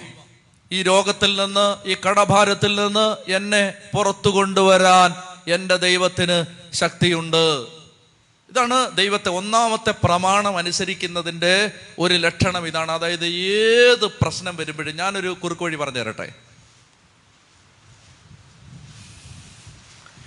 എന്ത് പ്രശ്നം വന്ന് നിൽക്കുമ്പോഴും, ഒരുത്തരം അറിയാൻ പാടില്ലാതെ നിൽക്കുമ്പോഴും, ഒരു വഴിയും തുറന്നു കിട്ടാതെ നിൽക്കുമ്പോഴും നിങ്ങളിങ്ങനെ പറയണം, എൻ്റെ ദൈവം സർവശക്തനാണ്, ഇത് മാറും. ഇങ്ങനെ പറഞ്ഞു നോക്കി, ഇത് മാറും, ഇതിൽ നിന്ന് ഞാൻ പുറത്തു വരും. ഞാനൊരു കുറുക്കു വഴി പറഞ്ഞുതരാം. ബൈബിളിൽ ഇങ്ങനൊരു വചനമുണ്ട്, നിന്റെ വാക്കുകളാൽ നീ നീതീകരിക്കപ്പെടും, നിന്റെ വാക്കുകളാൽ നീ കുറ്റം വിധിക്കപ്പെടും. വെറുതെ ഒന്ന് പറഞ്ഞു നോക്കിയോ, ട്രൈ. ഞാൻ പറഞ്ഞു തന്നെ പേര് ട്രൈ ചെയ്തോ. എന്താണെന്നറിയാമോ? അഞ്ഞൂറ് കോടി കടം, ഇരുന്നൂറ് കോടി കടം, അതിന് മുമ്പ് എന്നിട്ട് നീ പറയണം, എൻ്റെ ദൈവം സർവശക്തനാണ്, ഞാൻ ഇതിൽ നിന്ന് പുറത്തു വരും. വരും പറഞ്ഞു നോക്ക്. വെറുതെ ചുമ്മാ നിന്റെ കഴിവിൽ പറയരുത്, എൻ്റെ ദൈവം സർവശക്തനാണ്, ഞാൻ ഇതിൽ നിന്ന് പുറത്തു വരും. നിന്റെ മക്കൾ നിന്നെ അനുസരിക്കുന്നില്ല, അനുസരിക്കുന്നില്ല കുഞ്ഞുങ്ങൾ അവരുടെ വഴിക്ക് പോവാണ്. മനസ്സുമടുത്ത് നിൽക്കാതെ നീ പറയണം, എൻ്റെ ദൈവം സർവശക്തനാണ്, എൻ്റെ മക്കള് തിരിച്ചു വരും. ഇത് പറഞ്ഞു നോക്ക്, ഇതൊന്ന് ഇത് പറഞ്ഞു നോക്ക്. ഏത് പ്രതികൂലം വന്ന് പല്ലിളിക്കുമ്പോഴും എൻ്റെ പ്രിയപ്പെട്ട മകനെ, മകളെ, നീ ഇത് പറയണം. അതായത് വിശ്വാസത്തിൻ്റെ, നിന്റെ ദൈവമായ കർത്താവ് ഞാനാണ്, ഞാനല്ലാതെ മറ്റൊരു ദൈവം നിനക്കുണ്ടാകരുത് എന്ന് പറഞ്ഞാൽ ആ വചനത്തിൻ്റെ അർത്ഥം ഇതാണ്, ദൈവത്തിന് അസാധ്യമായിട്ട് ഒന്നുമില്ല. ഒന്നാം പ്രമാണം, ദൈവത്തിന് അസാധ്യമായിട്ട് ഒന്നുമില്ല, ഞാനിതിൽ നിന്ന് പുറത്തു വരും.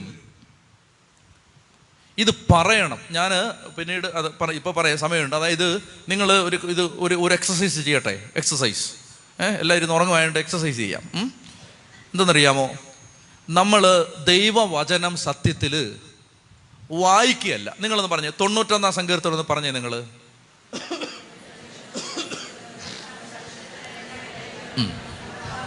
ഇന്ന് രാവിലത്തെ മനോരമ പത്രം നിങ്ങൾ എങ്ങനെ വായിച്ചത്? നൂറ്റി നാൽപ്പത്തി ഒന്ന് പേർ ജയിലിലായി, കൊച്ചി, രണ്ടായിരമായി. ഇത് പത്രം വായിക്കുന്ന രീതിയാണ്.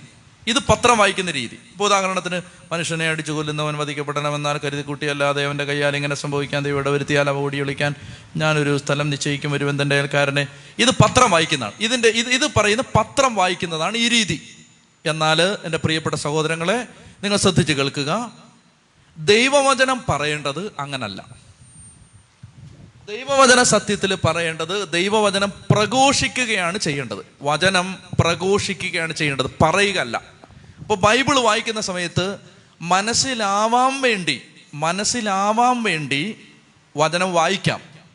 പക്ഷേ ദൈവശക്തി ഒരു ജീവിത സാഹചര്യത്തിലേക്ക് ഇറങ്ങി വരണമെങ്കിൽ വചനം വായിച്ചാൽ പോരാ, പ്രഘോഷിക്കണം. എന്ന് പറഞ്ഞാൽ എങ്ങനെയാണെന്ന് ഞാൻ പറഞ്ഞു തരട്ടെ. അതായത് എല്ലാവർക്കും അറിയാവുന്നൊരു വചനം, ഫിലിപ്പി നാല് പത്തൊമ്പത് ഫിലിപ്പി നാല് പത്തൊമ്പത് ദൈവം തൻ്റെ മഹത്വത്തിൻ്റെ സമ്പന്നതയിൽ നിന്ന് യേശു ക്രിസ്തു വഴി നമുക്ക് ആവശ്യമുള്ളതെല്ലാം നൽകും. ഇത് പറഞ്ഞാൽ പോരാ. ദൈവം തൻ്റെ മഹത്വത്തിൻ്റെ സമ്പന്നതയിൽ നിന്ന് യേശു ക്രിസ്തു വഴി നമുക്ക് ആവശ്യമുള്ളത് നൽകും. ദൈവം തൻ്റെ മഹത്വത്തിൻ്റെ സമ്പന്നത യേശു ക്രിസ്തു വഴി അമ്പത് തവണ ഇമ്പോസിഷൻ, അതൊന്നല്ല. എങ്ങനെ പറയേണ്ടതെന്നറിയാമോ?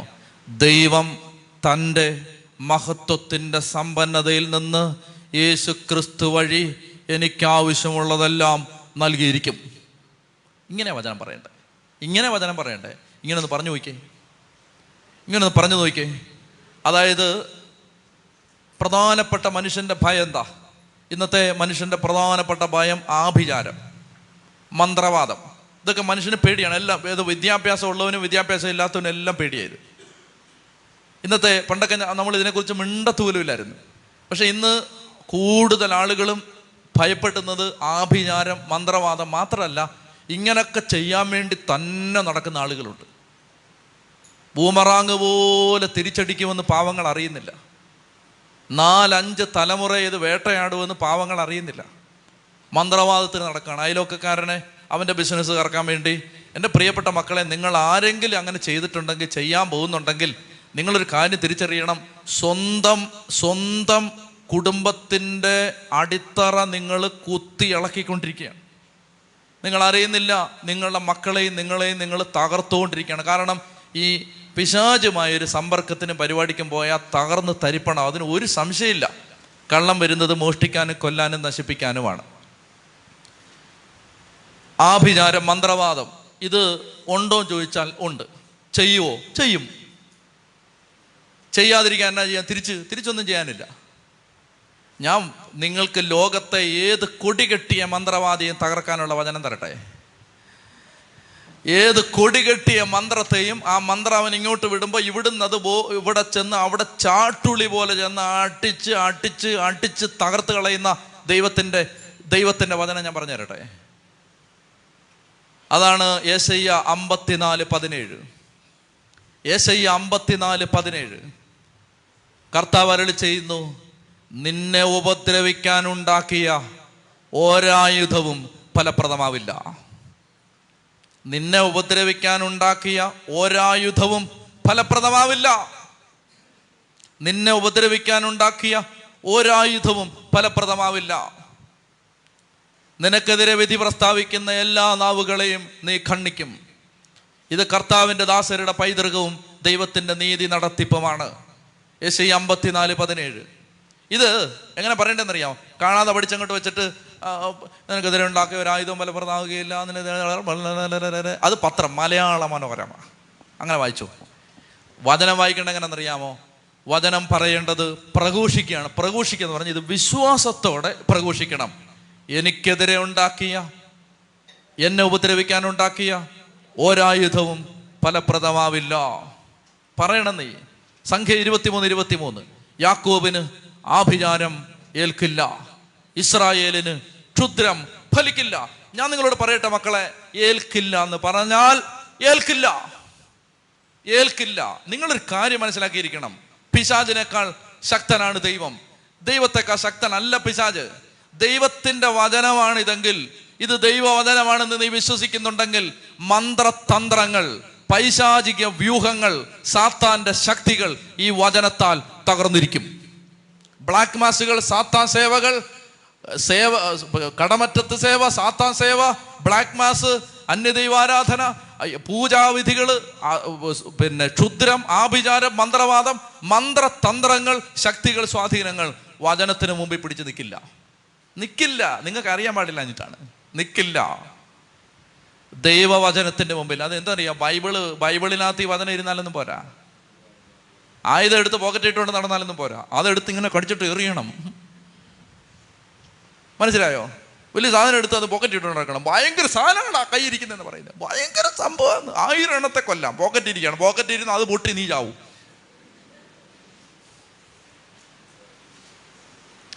ഇതെടുത്തിട്ട് എറിയണം. എറിഞ്ഞ് എറിഞ്ഞ് എറിഞ്ഞ് എറിഞ്ഞ് ദൈവവചനമാകുന്ന ആത്മാവിൻ്റെ വാൾ എടുക്കണം. അപ്പോൾ അതുകൊണ്ട് എൻ്റെ പ്രിയപ്പെട്ട സഹോദരി സഹോദരന്മാരെ, ദൈവവചനം എന്ത് ചെയ്യുന്നത്? വീട്ടിൽ വായിക്കേണ്ട രീതി ഞാൻ പഠിപ്പിക്കാം. ബൈബിൾ തുറന്നേ. വീട്ടിൽ ബൈബിൾ വായിക്കേണ്ട എങ്ങനെ ഞാൻ പറഞ്ഞുതരാം.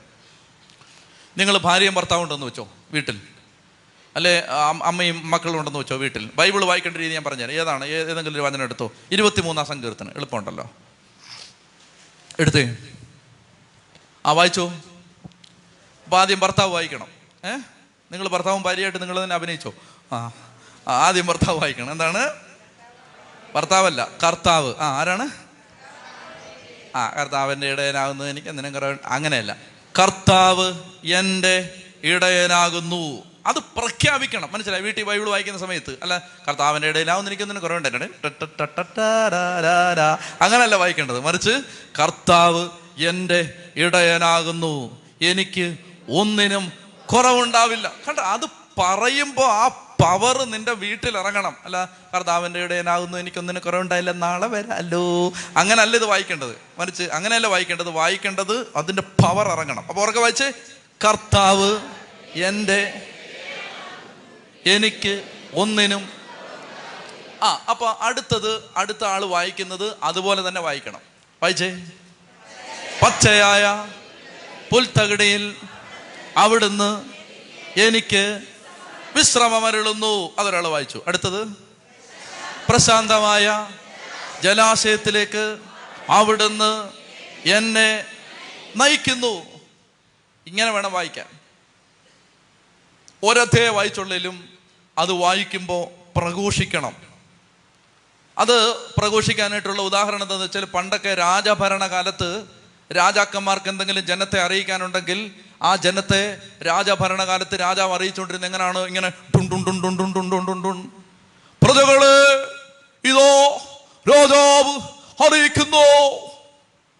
ഇങ്ങനെയാണ് പ്രജകളെ രാജാവ് ഇതാ ഒരു കാര്യം അറിയിക്കുന്നുണ്ട് എന്നൊന്നും അല്ല അവർ പറയുന്നത്. അവർ പറയുന്നത് അത് രാജാവ് അറിയിക്കുകയാണ്, രാജാവിൻ്റെ രാജ. അതല്ലാതെ ഇവിടെ ഒരു ഒരു ഉണക്ക പടയാളിയൊന്നും വിടത്തില്ല ഇത് പറയാൻ. ഇത് പറയാൻ വിടുന്ന അവിടുത്തെ ഏറ്റവും, നിങ്ങൾ ഈ ഇന്ത്യ പാകിസ്ഥാൻ ബോർഡറിൽ പോയിട്ടുണ്ടോ? എന്താ പോകാത്തത്? വെടികൊണ്ട് ചാവണ്ടേ നിങ്ങൾക്ക്? അപ്പോൾ ഇന്ത്യ പാകിസ്ഥാൻ ബോർഡറിൽ അവിടെ ചെല്ലുമ്പോൾ അവിടെ ഈ വൈകുന്നേരം ആകുമ്പോഴേക്കും ഈ ഇവന്മാർ ശക്തി പ്രകടനമുണ്ട്, പടയാളികൾ. ഭയങ്കര സൈസാണ് പട്ടാളക്കാർക്ക്. ഞാനൊന്നും ഒന്നുമല്ല, നമ്മളൊക്കെ നിൽക്കുമ്പോൾ നമ്മൾ വെറും പിക്മികളായിട്ട് മാറും അവരുടെ മുമ്പിൽ. ഭയങ്കര സൈസുള്ള പട്ടാളക്കാർ വന്നിട്ട് വലിയ ഏതാണ്ടൊക്കെ, നമുക്കറിയില്ല എന്തൊക്കെയോ ഹിന്ദിയിലോ ഏതാണ്ട് ഭാഷയിലൊക്കെ ഏതാണ്ടൊക്കെ പറഞ്ഞിട്ട് ഭയങ്കര ചവിട്ടാണ്, കാലൊക്കെ വെച്ച് ചവിട്ടി ശക്തി പ്രകടിപ്പിക്കുകയാണ്. അതായത് ഒരു രാജ്യത്തിൻ്റെ ശക്തി അവരപ്പുറത്തെ പാകിസ്ഥാൻ പട്ടാളക്കാരാ, കണ്ടോടാ നിന്നെ നെഞ്ചത്താടാ ഞാൻ ഈ ചവിട്ടുന്നത് എന്ന് പറഞ്ഞിട്ട് ചവിട്ടുമ്പോൾ ആ ആ രാജ്യത്തിൻ്റെ ശക്തി തെളിയിക്കുകയാണ്. അങ്ങനെയാണ് ദൈവവചനം ഉപയോഗിച്ച് സാത്താനെതിരെ യുദ്ധം ചെയ്യുന്ന ദൈവമക്കൾ ദൈവരാജ്യത്തിൻ്റെ ശക്തിയാണ് ഈ വചനത്തിലൂടെ തെളിയിക്കേണ്ടത്. അല്ലെ വചനം ഒരുമാതിരി വളുവളപ്പം രീതി വായിച്ചു വിടരുത്. ബൈബിള് വായിക്കും. വായിച്ച്, കർത്താവ് എൻ്റെ ഇടയനാകുന്നു, എനിക്ക് ഒന്നിനും. ആ ആ ആ വായിച്ചോ.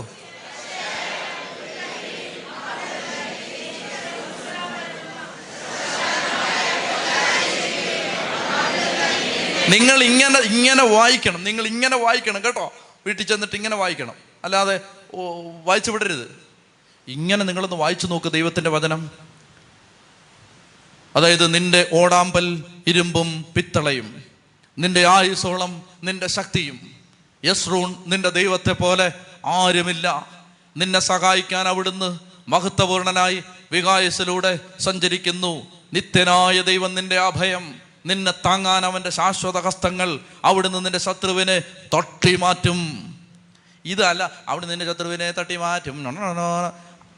അങ്ങനെ വായിക്കാം. വായിച്ചുകൊണ്ട് തെറ്റൊന്നുമില്ല, വായന നടക്കും. പക്ഷേ ഈ നിന്റെ തകർച്ചയിലേക്ക്, ദാരിദ്ര്യത്തിലേക്ക്, രോഗത്തിലേക്ക്, അടിമത്തത്തിലേക്ക്, ശത്രുദോഷത്തിലേക്ക് വചനത്തിൻ്റെ പവർ റിലീസ് ചെയ്യപ്പെടണമെങ്കിൽ അത് ഉച്ചരിക്കണം, പ്രഘോഷിക്കണം. അതുകൊണ്ട് ദൈവവചനം എന്നാ ചെയ്യേണ്ടെന്നറിയാമോ? വിശ്വാസത്തോടെ പ്രൊക്ലെയിം ചെയ്യണം. ആ വാക്കാണ് പ്രൊക്ലമേഷൻ. പ്രസംഗം പോലും അല്ല ഇത്, പ്രൊക്ലമേഷൻ. ഇത് പറയണം. നിങ്ങൾ വീട്ടിലിരുന്ന് ഒരു രണ്ട് വചനം ഒരു ദിവസം ഒന്ന് പറഞ്ഞ് കാര്യങ്ങൾ മാറ്റം വരും. അതാണ് ആളുകൾ എന്തെങ്കിലും പ്രയാസം പറഞ്ഞ് കത്തയക്കുമ്പോഴോ മെയിലയക്കുമ്പോഴോ മറുപടി കൊടുക്കുന്നത് ഇങ്ങനെയാണ്, ഒരു വചനം അത്രയേ ഉള്ളൂ, ഇത് നൂറ് തവണ ആവർത്തിച്ചോളാൻ പറയും. അതിങ്ങനെ ഉറക്കെ ആ വചനം ഇങ്ങനെ ആവർത്തിക്കുന്ന സമയത്ത് ആ വചനത്തിൻ്റെ, കാരണം ഇത് ദൈവത്തിൻ്റെ ദൈവത്തിൻ്റെ വചനമാണിത്, ദൈവം അരുളി ചെയ്ത വചനമാണിത്, ദൈവത്തിൻ്റെ സ്വരമാണിത്, ദൈവശക്തിയാണിത്, ദൈവത്തിൻ്റെ ആത്മാവാണിതിൽ പ്രവർത്തിക്കുന്നത്, ദൈവം തന്നെയാണത്. അതുകൊണ്ട് എൻ്റെ പ്രിയപ്പെട്ട സഹോദരി സഹോദരന്മാരെ, ദൈവവചനം നമ്മൾ പ്രൊക്ലെയിം ചെയ്യണം. നമുക്കൊരു വചനം ഏറ്റു പറഞ്ഞാലോ? ഒരു വചനം ഞാൻ പറഞ്ഞു തരുന്ന പോലെ ഉച്ചത്തിൽ ഏറ്റു പറഞ്ഞ് പ്രാർത്ഥിക്കണം. യാക്കോബിൻ്റെ ദൈവമേ, പോരാ, യാക്കോബിന്റെ ദൈവമേ, നീ ശാസിച്ചപ്പോൾ കുതിരയും കുതിരക്കാരനും നടുങ്ങി, നിലം പതിച്ചു. അതാണ് ആ പൈശാചിക ശക്തി വിട്ടുപോകും. യാക്കോബിന്റെ ദൈവമേ നീ ശാസിച്ചപ്പോൾ കുതിരയും കുതിരക്കാരനും നടുങ്ങി നിലം പതിച്ചു. ഇത് സങ്കീർത്തനം എഴുപത്തി ആറ് ആറ്. യാക്കോബിന്റെ ദൈവമേ നീ ശാസിച്ചപ്പോൾ കുതിരയും കുതിരക്കാരനും നടുങ്ങി നിലം പതിച്ചു. അത് വിശ്വസിക്കണം. കർത്താവേ നീ ശാസിച്ചാൽ ഇവിടെ കിടക്കുന്നവൻ കിടുങ്ങും. ഉച്ചത്തിൽ പറഞ്ഞാലോ, യാക്കോബിന്റെ ദൈവമേ. നിങ്ങൾ ആരും മിണ്ടരുത്, ഈ രണ്ട് വരാന്തയിലുള്ളവർ മാത്രം പറയണം, യാക്കോബിന്റെ ദൈവമേ. രണ്ട് വരാന്തയിലുള്ളവർ ഏ യാക്കോബിന്റെ ദൈവമേ. ആ ഈ ഹോളിന് പുറത്തുള്ളവർ പറയണം, നീ ശാസിച്ചപ്പോൾ, നീ ശാസിച്ചപ്പോൾ. ആ നീ ശാസി നീ ശാസിച്ചപ്പോൾ. ആ ഇനി അകത്തുള്ളവർ മാത്രം പറയണം, കുതിരയും കുതിരക്കാരനും. ആ അതാണ് അതാണ് ആദ്യം വരണമെന്ന് പറയുന്നത്. മനസ്സിലായോ? കുതിരയും കുതിരക്കാരനും. കുരുതയല്ല, ആ കുതിരയും കുതിരക്കാരനും നടുങ്ങി നിലം പതിച്ചു. ചില പാകിസ്ഥാൻകാരും മിണ്ടാതിരിപ്പുണ്ട്. അതായത് ഇന്ത്യയും പാകിസ്ഥാനും യുദ്ധം നടക്കാന്ന് വെച്ചോ, അല്ല ഇന്ത്യയും പാകിസ്ഥാനും ക്രിക്കറ്റ് നടക്കാണ്. Last over, last ball, last ബോളിൽ ആറ് റൺസ് അടിച്ചാൽ ഇന്ത്യ ജയിക്കും. ഏറ്റവും ഏറ്റവും കഴിവില്ലാത്ത ഒരു ബാറ്റ്സ്മാനാണ് നിൽക്കുന്നത്. ഇന്ത്യക്കാർ മുഴുവൻ സകല ദൈവങ്ങളെ വിളിച്ച് പ്രാർത്ഥിച്ചുകൊണ്ടിരിക്കുകയാണ്. അവസാനത്തെ ഓവർ, അവസാനത്തെ ബോൾ. ഈ അവസാനത്തെ ബോളിൽ ഈ കഴിവില്ല നമ്മൾ വിചാരിച്ച ആ ആ പിന്നെ ആ ബാറ്റ്സ്മാൻ അവൻ സിക്സർ അടിച്ച് ആകാശത്തിലേക്ക് ആ പന്ത് പൊങ്ങുമ്പോൾ ഇന്ത്യക്കാരാണെങ്കിൽ ഇന്ത്യക്കാരെങ്ങനെ കൈയടിക്കും? ഒന്ന് കൈയടിച്ചേ. ഇന്ത്യക്കാരാണെങ്കിൽ എങ്ങനെ കൈയടിക്കും? അപ്പോൾ ശ്രദ്ധിച്ച്, ഇന്ത്യക്കാരാണെങ്കിൽ ഇങ്ങനെ കൈയടിക്കും ഇന്ത്യക്കാർ. എന്നാൽ ആ ആ ആ ലാസ്റ്റ് ബോളിൽ, ലാസ്റ്റ് ഓവറിൽ ലാസ്റ്റ് ബോൾ സിക്സർ അടിച്ച് പൊങ്ങുമ്പോൾ ഒരുത്തൻ ഇങ്ങനെ കൈയും കെട്ടി ഇങ്ങനെ ഇരുന്നാലോ, അവൻ ഏത് രാജ്യക്കാരനായിരിക്കും? അവൻ പാകിസ്ഥാൻകാരനായിരിക്കും. ചില പാകിസ്ഥാൻകാർ ഇവിടെ വന്നിട്ടുണ്ട്, അവരിവിടെ കേൾക്കാനാണ് ഞാൻ പറയുന്നത്. ഇത് ഉറക്കെ പറയണം, വായിച്ച്, യാക്കോബിൻ്റെ ദൈവമേ നീ ശാസിച്ചപ്പോൾ കുതിരയും കുതിരക്കാരനും നടുങ്ങി നിലം പതിച്ചു. ഈ പത്ത് തവണ ഈ വചനം നിന്റെ വീട്ടിൽ പറഞ്ഞാൽ പലരും കിടുങ്ങും. അപ്പോഴാണ് താടിയൊക്കെ കൂട്ടിയിടിച്ച് കിട്ടിയെന്ന് ഇങ്ങനെ എന്തടി ഇവിടെ സംഭവിക്കാന്ന് ചോദിച്ചിട്ട് വരാൻ പോണത് അപ്പോഴായിരിക്കും. അതായത് ഉറക്കെ പറഞ്ഞ്, യാക്കോബിന്റെ ദൈവമേ നീ ശാസിച്ചപ്പോൾ കുതിരയും കുതിരക്കാരനും നടുങ്ങി നിലം പതിച്ചു. ഇങ്ങനെ വേണം വചനം വീട്ടിൽ വായിക്കാൻ. അങ്ങനെ ഒന്ന് വായിച്ചു നോക്ക്. അതുപോലെ തന്നെ ഒരു കാര്യം കൂടി, നമ്മൾ വിശുദ്ധ കുർബാനയുടെ ഇടയ്ക്ക് വിശ്വാസ പ്രമാണം ചൊല്ലുമ്പോൾ അതും ഇങ്ങനെ ചൊല്ലണം. മനസ്സിലായോ? മുദ്രാവാക്യം വിളിയല്ല, മറിച്ച് വിശ്വാസ പ്രമാണം നിർത്തി നിർത്തി ഉറക്കെ പ്രഖ്യാപിക്കണം. സർവശക്തിയുള്ള പിതാവും ആകാശത്തിൻ്റെയും ഭൂമിയുടെയും കാണപ്പെടുന്നവയും കാണപ്പെടാത്തവയുമായ സകലത്തിൻ്റെയും സ്രഷ്ടാവുമായ ഏകദൈവത്തിൽ ഞാൻ വിശ്വസിക്കുന്നു. മനസ്സിലായോ? വിശ്വാസ പ്രമാണം വളവള വളവള പറഞ്ഞു വിട്ടാലൊന്നും ഒരു കാര്യം നടക്കത്തില്ല.